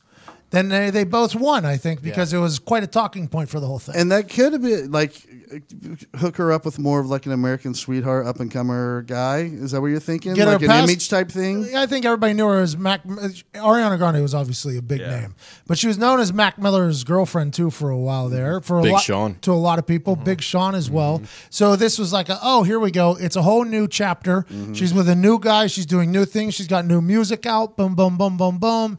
It's like an agent move almost. It feels like it's almost an agent move. And then maybe they hung out and they did enjoy each other. They're like, yeah, this is cool. Let's keep doing it. And then the agent's like, how about you guys get engaged? It's not that big of a deal. It won't really happen because they were doing all that little shit. Mm-hmm. Remember it all? It was like mm-hmm. Pete Davidson gave her like the ring that is. They were gra- awfully is- public about it. Yeah, his Yeah. dad gave her then the tattoo and then all that. It was very. It all seemed very choreographed to me, but. I'd love to pile on, but it's lasted longer than anything I got going on. So. Yeah, it's like good for him. I, I guess I don't feel sorry for him because hey, good for you. Yeah. You were there. Goldman Sachs new CEO David Solomon also moonlights as a top charting DJ, aka DJ D-Sol. Mm-hmm. Is that real, Ty? That's that is very real. The top guy at Goldman Sachs. This own it's its own little money market where they just print money for themselves. They are the wolves of Wall Street. Goldman Sachs is their own Wall Street. Mm-hmm. There's stories where if you just get a job at Goldman Sachs, you're going to be rich forever. It's just mm-hmm. if you get in the door at Goldman Sachs, you're printing your own money. The guy who is in charge now, whenever the, they finally leave the uh, the wool the the bull the, the stock Yep. he goes puts on a headphones and fucking presses play in front of a group of people at a nightclub that are all on drugs Uh, the video I saw, he was like fucking spinning big time. So I don't know. dj d-sol cuz Yeah. does he have anything on spotify dj d-sol have anything on spotify I assume he was just at like one of these DJ parties one time and he had so much money. So he's just like, oh, I want to do that. And when you have that much money, you just get all the equipment and then you could also pay to be, get into these places and then you become popular because as a DJ, you Just- just press play. It's like Future Pat when he saw a guy do a backflip on a dirt bike. yep that's exactly what it was i want to do that i almost did it with djs See? i almost did it with djs it's DJ shiny head helmet thing. DJ shiny helmet thing. What was it? DJ shiny head thing. I wanted to do it. I still want to do it. I still want to do it. good. DJ shiny head thing. I really want to do it bad. Fucking Waka Flocka. I don't know how much money he made at that house. That was incredible. dude was just screaming up there while pressing play, and then they took a minute video of him acting like a DJ. And then he was back just screaming. And then he left. And then he had another gig. He had another gig. It was DJ Waka Flocka. Wasn't even playing his own music. Was Probably playing made fifty grand. no, no, no oh, pro- just bouncing around, and then the video was him DJ pressing play, da, da, da, da, and then he bounced around like Waka Flocka is a genius. This guy is an absolute genius. DJ Shiny. Head. Who was the DJ who was here last week? Did something at the Motor Speedway at like 8 p.m., so it's like 5 p.m. Pacific in Vegas, and then flew to Vegas and did their normal Vegas show at night. That's absurd. DJ Shiny Head thing needs to happen. needs to happen. DJ D-Sol, good for this guy. Top of the two worlds. Mm-hmm. Not bad. They we had a whole plan for DJ Shiny Head thing. We are gonna take photos at a one club, just put me in there, do one photo, and it was like, yeah, I just got back from a Europe tour. Nobody would be able to follow that. No. Nobody would know. Buy some Twitter followers, put up some pictures. Just got done with the Europe tour coming to uh, America. Who wants to book me? Dumb promoters would be like, "Oh yeah, we got this new guy, DJ Shiny Head. He's coming into town. He's a big party." And all he would have to do is just literally press play. If the computer freezes, I'm fucked. Completely fucked. Completely, completely screwed. But just press play, and we would have documented the whole thing. And we were going to make an entire documentary about how this whole DJ thing is wild. It's a wild. I would have actual DJs make my playlist. We would still give should. we would give them credit in the both in life and in the documentary, and then I would just be pressing play with a shiny helmet on. I think you should. What would be your go-to yell? I don't know yet. It has to be something remarkable. I was thinking about having an auto tuner on the helmet. So, Oh, that's close. so as I come out, like I speak like not Darth Vader, or Yeah, Darth yeah, Vader yeah. or Bane, but I definitely have a distinct voice coming out of the DJ shiny helmet thing. Because then you can talk. A lot of these guys have the problem they can't talk. Exactly. Exactly. I seen one of them guys that wears a helmet, put it on to somebody else to go to a photo shoot. That's a good move. I can't wait to send Nick into all these DJ shiny helmet things. They tried that at Chuck E. Cheese. That didn't last long. Ah, that's awesome. Red Sox even up series with the Astros in the American League Championship Series, heading back to Houston, tied one-one. Boston just wins, man. That's why whenever they say tell tell the Boston fans to be classy after that whole thing, like they're just they're very arrogant fans, as they should be. There's a lot to celebrate. The Patriots came out and banned that guy who threw the beer from Gillette forever. Very classy move, but for me, that's what makes Gillette Gillette. Correct. For me, that I enjoy the massholes being there. That's the home field advantage. Whenever they're motherfucking Adam Vinatieri who won them Super Bowls, like that's what makes Foxborough. Mm. That's what I enjoy. So the middle fingers, I, the fact that anybody was upset about the middle fingers, like those people need to stop. I don't think they watch football. They just saw it on the internet and were upset about Yeah. it. You got people like literally, like attacking other humans out mm-hmm. there. I mean, it's it's, a, a middle finger flying here and there. It's for the kids. Well, Pick our battles here. don't tell the kids what it means, and they'll never worry about it. You know, if the kid doesn't know that that middle finger means "fuck you," he could pot- possibly mean Tyreek Hill's number one.